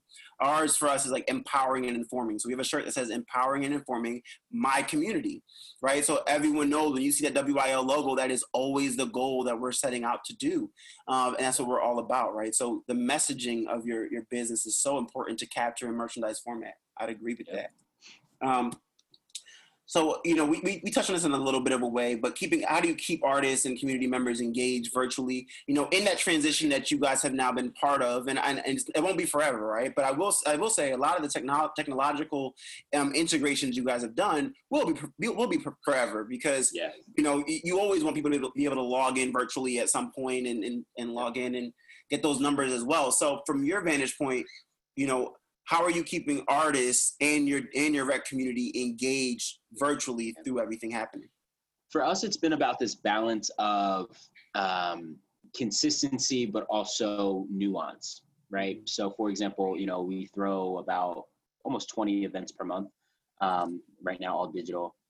So, for us, having the consistency of folks knowing, hey, on the second Wednesday of the month, this is what we do, that is so powerful to just become a part of someone's like daily life to a certain extent, right? Like for example, if you follow anyone on YouTube, most of the biggest YouTubers are like every Friday new video.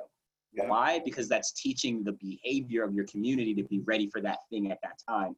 So people start planning their days like every Sunday I watch Insecure. That's just what I do, right? Mm-hmm. Um, so I think that consistency is important. Uh, just showing up for people and building that trust of if I show up, you'll show up. Um, but then also the listening for me, man. I, and I know I've said this a few times, but you know, at the end of our events, you know, we'll go to our, our, our members who are showing up and we send them surveys. Say, yo, what did you like? What didn't you? What would you like to see? So that way we can provide that nuance to stay relevant in the moment. Um, you know, for example, one of the best events we've done recently is an event we did called Brave Space, which was literally just an open Zoom call for us to just talk about what we were all experiencing during the protests and all that kind of stuff. And that literally only came because we were talking to members and we were like, yo, do you have somewhere like where you can just get some of this stuff off? Like where you have a forum where you feel safe enough to just really talk about what's going on? Um, so then we just popped it up out of nowhere and it was amazing. So that balance of consistency so people know when to, to step in and, and be there, but also the nuance of listening and then adapting to the times. Yeah, no, that's real. Um, and I'm, I'm going to use that opportunity to plug something too, because you know either go to Brave Spaces, Don't Rec, um, or go to both. Um, or you know, every on every other Friday, um, we have a cocktail hour by, mm. thrown by our nonprofit called Build, which is Belief in Us Increases Live Dignity. And the idea there is that you know we all have that strong friend, and we often say like, who is there? Who do they lean on? Like, who pours back into the strong friend? Um, and so we we bring together community leaders, and that and, and that's whoever would define themselves as such, right? Yeah. Into a space where people can share real things about what they're feeling, what they're going through, because you, we will we will always create that community of brave people around you to share, right? So um, we're doing it tomorrow night. I, I throw that out there as a plug. Um, you can go to our, our podcast is in the top right corner there. Or, I'm sorry, our handle for social in the top right corner there. If you go to WYL Community, you will see the post. Um, but you can join us. We do it on Zoom every other Friday. People just have a good time and rock out. And you, it used to be a dinner series actually right in this living room behind me, um, but COVID, right? So, right. Um, so I'd highlight that as well. Um, but again, you know, yeah, keeping people engaged is, is, is, is the name of the game and, and making people understand that, you know, showing up consistently is what you're about. That's also how you build trust amongst your community. And even why, I mean, every Thursday for four straight Thursdays, we've done this with General Assembly. So we've built trusts with people that are at home because they know that Thursday from 5.30 to 7.30, they can get some real stuff from some real people. So I want to highlight that. Um, we'll we'll hit on this topic. What we'll do is kind of flow through the next few topics, and then you know we got we got uh, ten minutes left for six questions. So I want to make sure we hit them for everybody at home, so they yeah. feel like they got what they came for. So, um, quick point is, you know, how do you how do you look at the idea of re- sharing resources around the community yeah. that you've built? So important. Um, you know, we kind of build our positioning as you know the folks who are going to curate great resources and or provide them when we can. Um, but I'm learning that what a community really is all about is the people right? And the resources of each person. Um, so one of the things I just started doing at our events is creating space for like, um, and people to give and ask at the end of the event, right? So literally opening and say, hey, members, what are you working on and what could the community do for you right now, right? Just to break the ice of people not feeling like they can. And so many incredible collaborations have come in from just having people ask because other folks are like, oh, I'd love to buy your book, or oh, I know someone who owns this venue.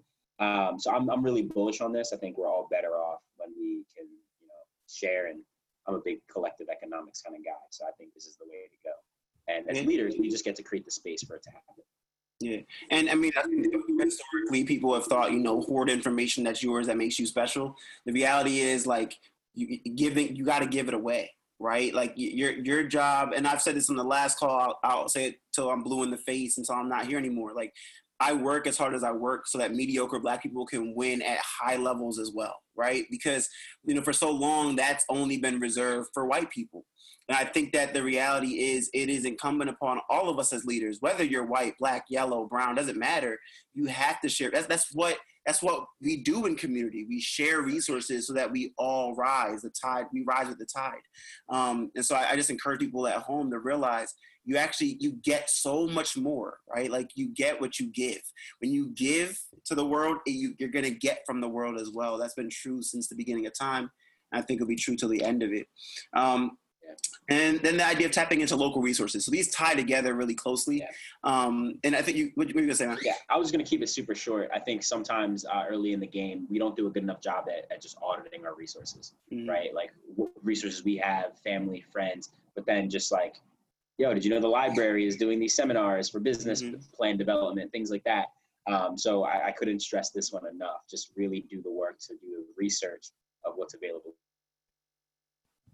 Exactly. Um, got you guys here. Can you hear me, Will?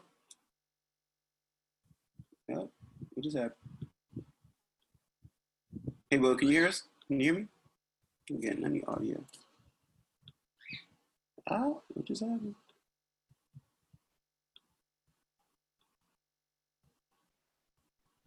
Hello?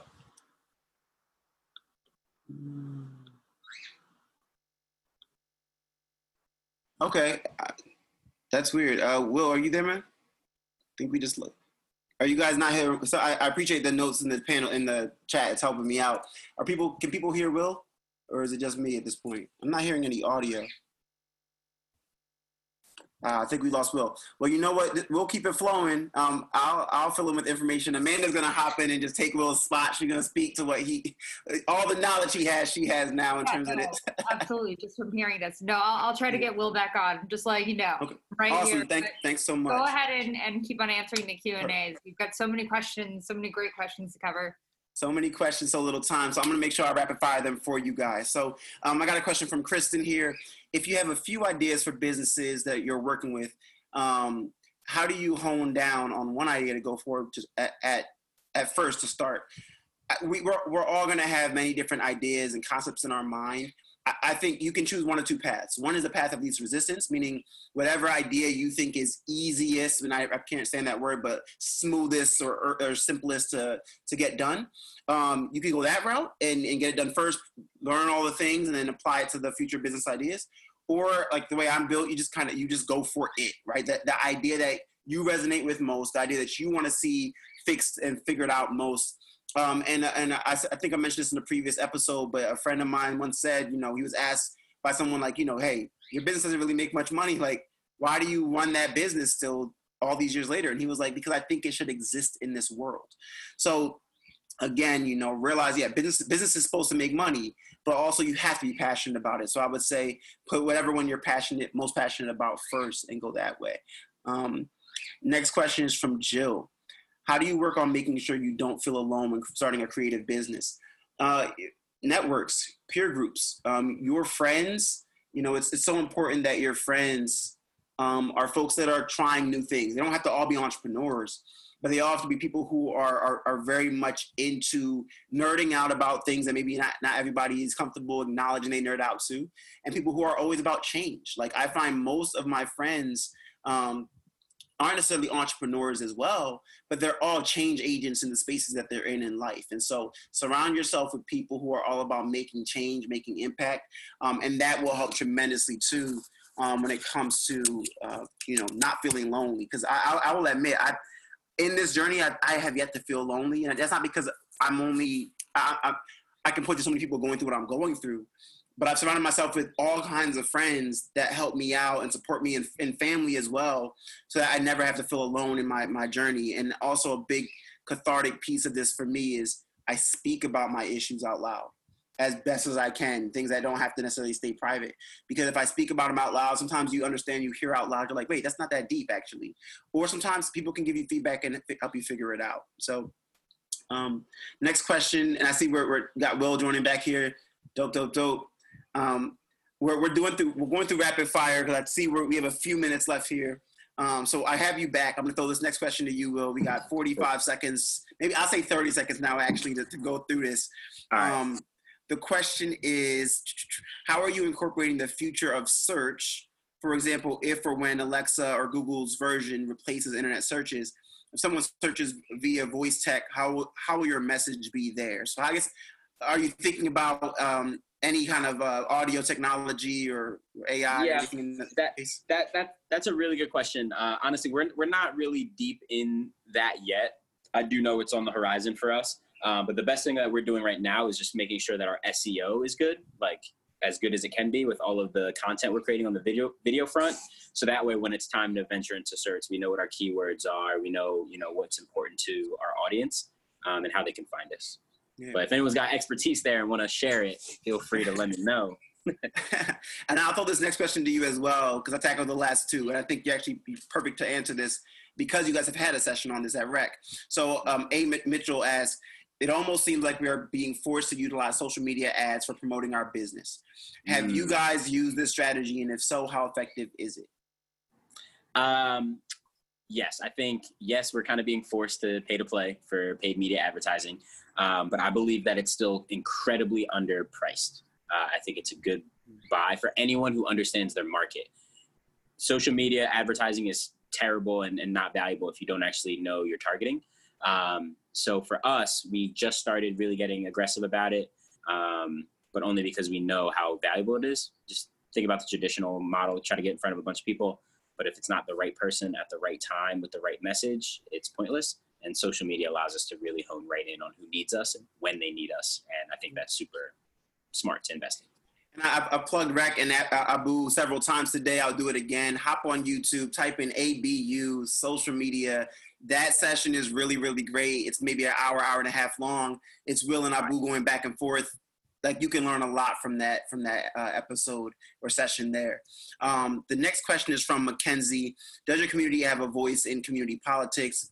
Before COVID nineteen, what kinds of ideas were you able to successfully advocate? Um, wow.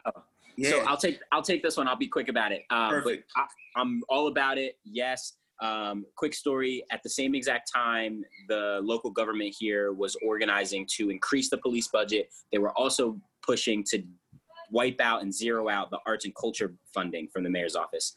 Um, and that was our first time saying, yo, we have to have a role here. So we were a part of a campaign. Long story short, they overturned the idea to increase the police budget, and now they're starting the votes towards reallocating that. So collective group politics on a local level works, and I actually want to position ourselves to be more influential in that space. Dope. And, I, and I'll, I'll, tag along with that too. I mean, even for us, we're on the mayoral task force against eviction in Philadelphia, and we're working on, I, I can't acknowledge this yet in terms of the city that it is, but we actually are in the midst of partnering with the city to get our technology in everybody's hands. So um, mm-hmm. you, it's all about, I mean, community and politics, they do tie together. Um, and so I definitely got to touch on that. Um, last but not least, in our Q&A, I know we got some questions in the chat. We won't get to all of them today, but feel free to reach out to us. We'll throw our information in there. But it's, yeah hey, I have good skills in video editing and social media post designs. Recently, I did a simple 2D animation. I made gig off. I made a gig off of that and got an order on the first day. Um, while other gigs didn't get orders for more than six months. What should I do? Um, learn animation or do or do this or do the skills I already know? So should I learn learn animation or should I do the skills I already know?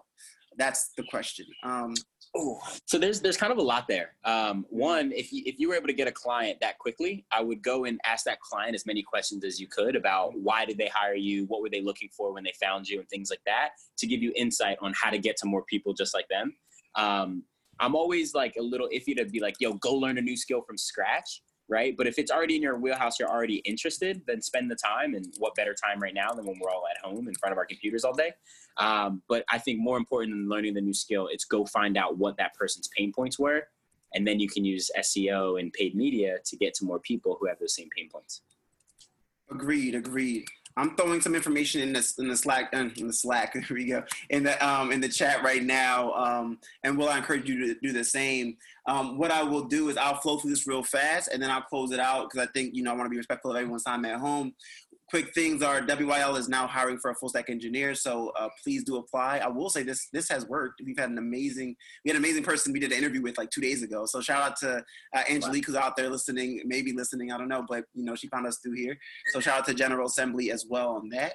You can hit us up at let's talk at wyl.co. Review your landlords as well at wyl.co. That's the website.